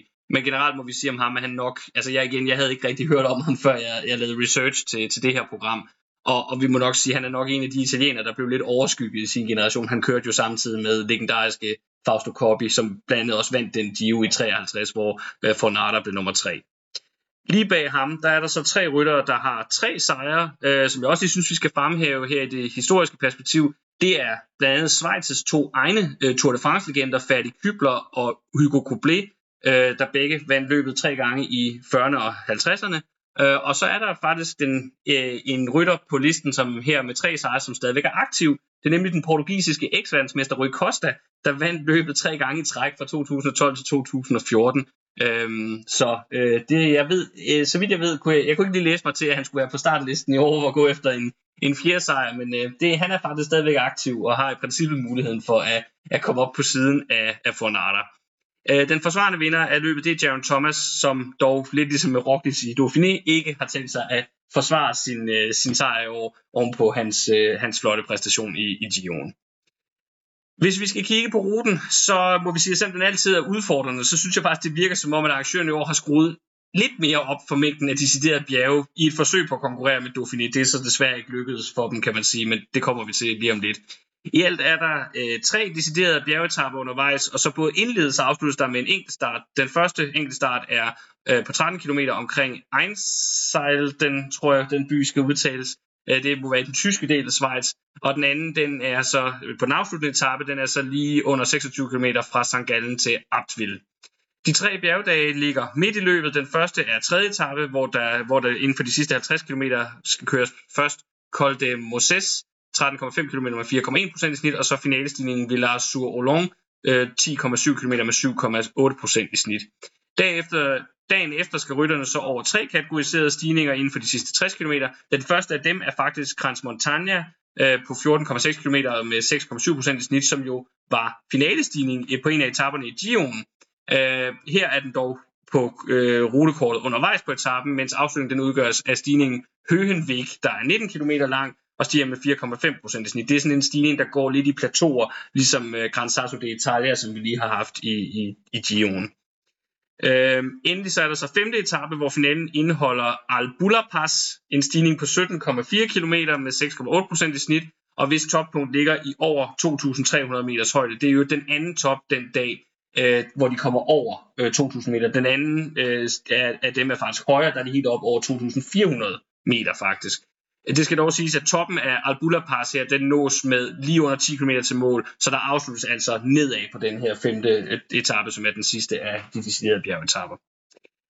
Det var ruten, så lad os kigge på favoritlisten, deltagerlisten, og der skal vi lige starte med at sige, at i modsætning til øh, Dauphiné, som jo starter om to dage her, hvor vi optager, så er der jo lidt længere tid til, at Schweiz rundt løber af stabel, og derfor så er deltagerlisten faktisk meget ukomplet på nuværende tidspunkt. Men øh, der er nogle navne på, og det er så dem, vi har valgt at tage udgangspunkt i her. Og der er jo endt med at komme en joker ind i puljen her lige i den afsluttende fase. Ja, jeg tror, jeg nåede at nævne tidligere i programmet, at øh, Remco Evenepoel har mindst mm. start i Schweiz rundt. Øh, det må jo betyde, at han føler sig frisk nok oven på, på corona, og måske tænker enten, at han skal nå at udnytte den gode form, han mm. var i, eller at han er ved at bygge op, who knows, til ja. øh, turen. Øhm, jeg synes, det giver god mening, hvis han føler, at han er der, også når man ser på ruten, fordi at der er de her enkeltstarter, og han har mm. bare en brandgod enkeltstart. Mm. Øh, jeg synes, når man kigger ned over øh, startlisten, så er det svært ikke at tænke, at det er ham, der er favorit. Nej, det må det være. Sådan, så når vi lige lidt begynder at nævne de andre, så vil jeg sige, at der er ikke nogen navne, der under normale omstændigheder ville kunne matche øh, i Vindepol i sådan et, et løb. Også fordi det er jo altså deciderede bjerge, de skal over på 3., 4. og 5. etape. Jumbo har jo sendt de fleste af dem, der formentlig også skal køre turen sammen med Vingegaard til Dauphiné, de har dog valgt at lade Wout van Aert, øh, som også skal med til turen, stille til start her i Schweiz. Og det tror jeg måske godt kan handle lidt om, at han også skal, fordi vi jo godt ved, at han i turen skal i år skal holde lidt igen, fordi mm. han jo også har et, han skal hjælpe Vingård, og så har han jo et VM lige på mm. den anden side af turen, som bliver, er meget, meget vigtigt for ham. Ja. Så, så måske er det sådan en måde lige at sige, at så får du lige lov at køre her i Schweiz og være prioriteret mand og brænde alt det krudt af, du, du vil på at køre. Ja, jeg tror ikke, han så vil ja, med det, ikke? Altså, ja. Er det bare etappesejr, eller vil han prøve at lege lidt med det der med bjergene, som man ja. har talt om, og sådan, det er jo en mulighed. Eller man, ja. der er deres øh, bjergrytter, ja. altså, hvad, hvad, kommer der til at ske? Det synes jeg bliver meget spændende. Om ikke andet, så vil han nok gå efter at vinde de to enkelte starter, kunne jeg forestille Det kunne jeg også forestille mig. Og ja, som du lige nævnte, de har Vilko Kelderman med, som bliver sådan regulær klassementsrytter. Jeg mener, at han også er, er, skal med til turen som hjælper for, for Vingegaard. Og, og så er der jo den her joker med, om Roglic også kommer med. Men det ved vi ikke noget om nu. Han er i hvert fald ikke til start her, Roglic. Og, og hvis han kommer med i turen, så er det noget, vi vil tage i vores øh, opvarmningsprogram til turen. Ineos øh, kommer heller ikke rigtig med nogle af deres sådan top øh, etabeløbsnavne. Øh, de har Tom Pitcock til start, som jo i perioder har vist, at han godt kan køre opad, men igen, øh, og om det her er for, mig, øh, er, er for hårdt for ham, det vil jeg nok umiddelbart tro. Igen, som sagt, der er i hvert fald en bjergetap, hvor de skal over 2.000 meter to gange, så øh, det er i hvert fald også en joker, hvis, hvis man ligesom skal se ham som, øh, som en, øh, øh en mulig podiekandidat her, vil jeg sige. Øh, de har så også Ben Tollet med, men han er også, vil jeg jo primært sige, øh, klassikerrytter mere end, øh, end en, der kan gøre sig i det samlede, øh, samlede klassement. Så øh, ja, altså, det er, øh, det, det er nok ikke en af os, der kommer til at stå øverst på podiet her i år, selvom de jo er forsvarende vinder med, med Jerrington. Det er spændende med Pitcock, det der med, kan han, kan han ja. lave den der, vil han det, ja. øh, overgang til at være mere bjergrytter oven på kørselsturen mm. sidste år. Mm. Var det alt etappen han vandt? Ja, det var det nemlig. Det er præcis. Så. så Øhm, men jeg synes generelt, at man må sige om startlisten, at den er sådan lidt mere præget af, at de store navne faktisk er klassikerryttere. Helt klart. Øh, det er også lidt tilfældet på UAE, altså hvor Hirsche jo øh, er, på hjemmebane. er en af, dem, der kommer og er på hjemmebane. Ja. Øh, tit så er det jo en stor ting for de svejsiske ryttere at køre øh, deres to store ugetabeløb, som foregår i Schweiz. Ja, ja, der var jo uh, Mathias Frank, der altid prioriterede det. Det var nærmest sæsonmålet for ham, dengang han kørte, og Sebastian Reisenbach har også tidligere mm. haft det som nærmest som et sæsonmål. Øh, men så har de jo så også Ayuso med, som mm. klart mere oplagt kandidat til at skulle køre godt i bjergene, og han er jo så en af dem, hvor man kan sige, vidt vi ved, skal han ikke køre turen. Nej, øh, det er i hvert fald også... Så man alligevel øh, prioriterer det her, det har måske noget at gøre med, at han kom lidt sent i gang med sin sæson, fordi han havde den her lange skadesperiode op til mm. øh, sæson gang, så han faktisk endte med først at, at komme i gang, var det i marts måned eller sådan yeah. øhm, Så hans hovedmål i år er jo egentlig Vueltaen, så vidt vi ved, men han mm. stiller altså også til start her. Movistar har også en mand med, som er sådan lidt en mellemting. Det er øh, Guerrero, som jo er, øh, hvad hedder det, altså også lidt måske mere sådan en kuperet klassiker rytter, end han er en decideret klassementsrytter. Men igen, øh, ja, og normalt vil jeg jo sige, at det kunne man godt komme langt med i Schweiz, men, men igen, det er bare nogle rigtige bjerge, de skal over øh, i år. Han får dog blandt andet dansk hjælp, kan vi så lige afsløre undervejs, fordi Mathias Norskov også skal køre Schweiz rundt for, for det spanske mandskab. Han kommer nok ikke til at vinde bjergetop. Nej, det gør han i hvert fald ikke. Æh, nogen, der til gengæld ser mere interessant ud, når vi snakker det samlede klassement, det synes jeg faktisk er Bora. Øh, og det er jo fordi, de til dels stiller med øh, talentet Uite som har vist mm. nogle, nogle, øh, nogle gode takter i år. Og så Igita, som jeg jo også snakkede om, da jeg snakkede om, hvorfor det ikke har kørt så godt i år for, for Bora. Men for Igita er det meget hen, at man ikke har kørt særlig meget. Øh, og, og nu er han så til start her, øh, og det han har kørt, der synes jeg egentlig, han har set okay ud. Så det, er, det kan være, at der er lidt, uh, lidt comeback for Bora her. Jeg tror faktisk meget mere på Bora i Schweiz rundt, end jeg tror på dem i, uh, ja. i Dauphiné. Ja. Selvom at, at, at det jo er Hindley, som er deres turkaptajn, mm. der er til start i Dauphiné. Så, så det, bliver, det bliver interessant at følge. Det har også noget at gøre med, hvad, hvad resten af feltet er. Det er klart, det siger sig selv. Så Jaiko bedste bud, det er vel Sobrero, som faktisk har, har kørt ganske ja. godt. Det er derfor, jeg har skrevet ham på, fordi men, jeg synes, han har vist, øh, vist lidt øh, synes, tendenser. Altså, ja. jeg bliver positivt overrasket, hvis han, hvis han indfinder sig en bedre halvdel af, af top 10, og måske også, hvis han overhovedet kører sig ind i top 10, altså han mm. ved nummer 16 i, øh, i Baskerlandet rundt i år, ikke? og det er jo fint, men ja. Men det var det er jo man falder ned af nej, stolen. Nej, det er det ikke. Men det var blandt andet, det var netop på grund af blandt andet Baskerlandet rundt, hvor han faktisk lå i top 10 rigtig længe. Så havde han en dårlig dag den sidste dag, og det endte med, at det endte med at koste ham. Men, øh, men Baskerlandet rundt er jo selvfølgelig også et løb, som er sådan lidt mere klassikeragtigt, hvor man kan sige, at det her igen, der er det jo rigt, det, det er rigtig bjerge. Ja, god enkeltstart, kan man sige. Ja. Det er en fordel. Helt klart. Men er så også tilsvarende mm. en lille smule tungere end Lige præcis. Lige præcis. Ligesom rene bjergrytter er. En, der er god i bjergene, og som er på hjemmebane, det er Gino Mater, som jo skulle have været med i Gio'en, men som så øh, endte med at blive syg lige op til han fik corona lige op. Mm. Der var jo også nogen, der røg af startlisten lige op til Gino, det var, og det var blandt andet Gino Mater, som skulle have kørt der. Han får så nu chancen på hjemmebane, og, og umiddelbart tænker jeg som, som det primære navn, øh, og det giver også god mening, når man tænker på, at, at det er hans... Øh, øh, hans hjemland, han kører i øh, her. Og han kunne nok også have brug for at, at tanke lidt øh, selvtid ovenpå, at det ikke lykkedes at komme med i, med i Italien. Øh, han, han er nu egentlig, når vi snakker etabløb, så er det egentlig min indtryk. Han er faktisk et godt navn. Han er et godt navn. Jeg synes, når vi snakker etabløb, har han faktisk typisk været lidt bedre resultater i Grand Tours faktisk. Måske ja. er han også bedre, når, der, når det er over flere dage, men... Øh, men øh, spændende rytter, og han vil helt sikkert vise fladet øh, ja, på hjemmebane. Altså, han er jo blevet nummer 5 i Wilson. Altså, det ja, præcis. Lidt, øh, ja, det gør man nemlig. Han er faktisk et seriøst navn til, ja. I hvert fald at køre i top 10. Det må man sige. Så kommer DSM med Romain Bardet, Mm. øhm, som jo blev nummer syv i Romandiet rundt, så han har jo okay øh, øh, sådan nylige minder øh, Mm. fra, øh, fra Schweiz. Men jeg synes, der har været meget piv med ham i Ja, år. det har der. Han har godt nok talt meget om, at han synes, at de unge, de kører lidt stærkt. Ja. Og det er træls, at jeg kunne følge med.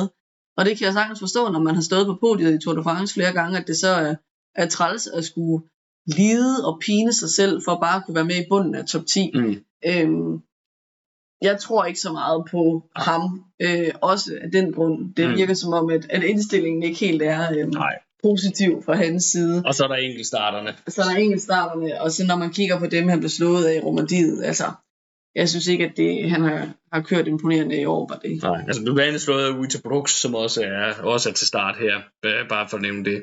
Det sidste hold, jeg lige synes, vi skal rundt om, det er øh, Israel Premier Tech, som øh, blandt andet jo kommer med øh, Dylan Toynes, som igen måske nok er lidt mere klassikerrytter, øh, end, øh, end han er etabløbsrytter, og derfor måske ikke er så oplagt øh, at nævne i forhold til det samlede klassement, men måske godt bud på nogle etappesejre undervejs. Men så har de jo også Jakob Fuglsang, som jo øh, også har været ude det meste af året indtil nu, lidt ligesom vi snakker om med nogle af indjørsrytterne i Dauphiné, men som så gør comeback her. Mm. Og han blev jo faktisk Fuglsang, så vidt jeg husker, nummer to eller tre i løbet sidste år. Øh, så øh, det var sådan det sidste rigtig, rigtig store resultat faktisk, han har, øh, han har leveret. Det var den samlede tredjeplads, som han fik i løbet sidste år. Så det er jo et løb udenbart, som han har gode minder, også gode nylige minder med Fuglsang. Og igen, når vi tænker på, at feltet ikke er stærkere end det er, så synes jeg ikke, man helt skal udelukke ham. Men vi må så også bare sige, at han har ikke kørt ret meget i år, så øh, øh, det, det er også nu, han skal i gang, hvis, øh, hvis, hvis han skal få noget ud af den her sæson. Han er jo blevet 38, øh, den kære dansker, så, så det er også spørgsmål, om der er mere tilbage i, i tanken. Men, øh, men øh, hvis han nu kommer ind her og får et flot rundt, så kan det måske også øh, give, et god, øh, en god, øh, give noget selvtillid i forhold til turen, hvor det er mit indtryk, at han stadig har en ambition om at prøve at vinde en etappesejr. Det er sådan Mm. nok det, der er tilbage for ham, men, øh, men det vil jeg jo ikke kunne... Øh, det vil jeg ikke, øh, det vil jeg ikke udelukke, at hvis han kommer godt igennem Schweiz, så, så tænker jeg også, det er en mulighed. Han blev faktisk også nummer tre året før det. Ja, Han har så, så det er, et, øh, han er jo, ja, så det er et løb, han har okay gode minder, men ikke så gode som Dauphiné, som han jo har vundet to gange, men, øh, men, øh, men bestemt øh, Forsvarende træer. forsvarende træer. Og, og, Han blev nummer to også, kan jeg se. Jeg sidder lige og kigger på Schweiz resultatet. 2018. okay, så Det det, er hvor han har kørt godt. det er et godt løb for Jakob Fuglsang. Lad os håbe, det også bliver det i år. Jeg vil lige til sidst gerne pege på nogle klassikerryttere. Ja, ud af dem, vi har snakket om. Det er jo blevet sådan lidt rodet, fordi det både har været sådan lidt klassikerrytter og lidt øh, Ja. bjergrytter. Det har noget at gøre med, hvem det er, der er stjernerne, der stiller op. Men jeg synes, det er også værd lige at snakke om Ganna. Mm, Mm. Ikke mindst på grund af de to enkeltstarter. helt klart. Øhm, han øh, udgik jo også Giroen øh, Mm. rimelig tidligt, Ja. efter ellers har jeg kørt okay. Ja. Det var måske skuffende for ham, at han ikke øh, kunne baske Remco Mm, ja. på enkeltstarten. Men øhm, han er i hvert fald til start. Det samme er Køng, som selvfølgelig også er meget interesseret i at vinde en eller to enkeltstarter. Han har nok ikke været specielt glad for at se, at Remco i Vindepol lige pludselig har meldt Nej, sin det er Øh, klassisk, øh, klassisk kønge, der er at, nogen, der øh, kommer i vejen for ham. har jo sådan en tendens til at køre rigtig godt, og så bare ikke køre helt godt nok til uh, at kunne være med øh, blandt, øh, blandt de allerbedste. Mm. Mm. Øhm, Remco slog Ganner med 22 sekunder på den øh, indledende enkeltstart, og slog Køng med med 43. Ja. Øh, Så det siger jo noget om, at øh, han er også favorit til at snuppe øh, dem. Mm. Øhm, og så øh, kan man sige, at jeg forstår godt, øh, Køng er ekstra træt af det, når mm. han Mm. er på hjemmebane. ja, Eller, jeg ved ikke, om han er træt af det, men det kunne jeg forestille mig. Mm. Øhm, så er der øh, danske Søren Krav, som også er til start. Han øh, skal forhåbentlig ud og, og jagte en etapsejr. Og har også selvtiden i orden efter Ja. hans uh, sejr i Esbjørn Frankfurt. Og så synes jeg, at øh, det er også værd lige at nævne, at Biniam Girmay til start. Han havde det her rigtig grimme styrt øh, i et af forårsløbene. Det var rundt, hvor øh, han røg hårdt ned. Det var den ene ting, men han blev ligesom også påkørt i hovedregionen Mm. mm. bagfra efterfølgende og fik en ret slem hjernerystelse, Mm. øh, så vidt man har kunnet stå på holdet. Så han er tilbage nu i feltet, det Ja. er spændende at se, hvor han står. Han skal lige køre to små endagsløb, inden han øh, skal køre Schweiz rundt. Men det er, sådan, det, er først, det er hans første løb på World Touren, siden Ja. det der alvorlige styrt. Og det er også planen, at han skal køre Tour de France, så, så det bliver også spændende at se, hvor, hvor han står. Det var en øh, gennemgang af de ryttere, vi forventer at skulle øh, holde øje med i Schweiz rundt. Igen vil vi lige komme med et øh, vinderbud her, inden at vi, øh, herinde, at vi runder af. Og øh, ja, det her tænker jeg godt, vi kan kaste os ud i et klassisk øh, vinderbud, øh, da der ikke er nogen, der sådan, synes er helt oplagt øh, på samme måde som med Vingård i, i Dauphiné.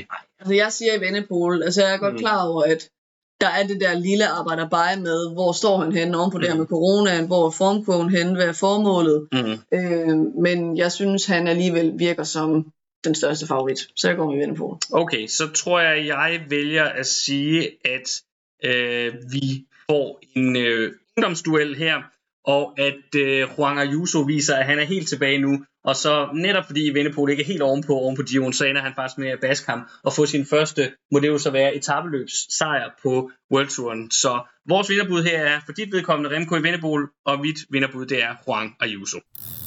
Selvom at Gio'en måske ikke helt blev det festfyrværkeri, som vi havde håbet på, så har det generelt set været et fantastisk cykelforår, som vi nu har fået samlet godt op på. Vi håber, at det fortsætter, og hvis du gerne vil hjælpe os med at fortsætte, så må du meget gerne give os en femstjernet anmeldelse i den podcast-tjeneste, du benytter dig af, så kan det være, at der er endnu flere, der kommer til at kende til os. Det røde felt er en del af sportsuniverset The Red Zone, der også indeholder bloggen theredzone.dk, hvor du blandt andet kan finde links til vores programmer samt artikler om en anden fed sportsgren, nemlig amerikansk fodbold og NFL, hvor der lige nu er stillhed, før at træningslejrene åbner i juli. Vi vender tilbage om et par uger med vores store optag til Tour de France 2023. I denne omgang har du lyttet til mig. Jeg hedder Peter Krohmann Brams, og med mig i studiet har jeg haft mere om Krohmann Brams. Vi lyttes ved.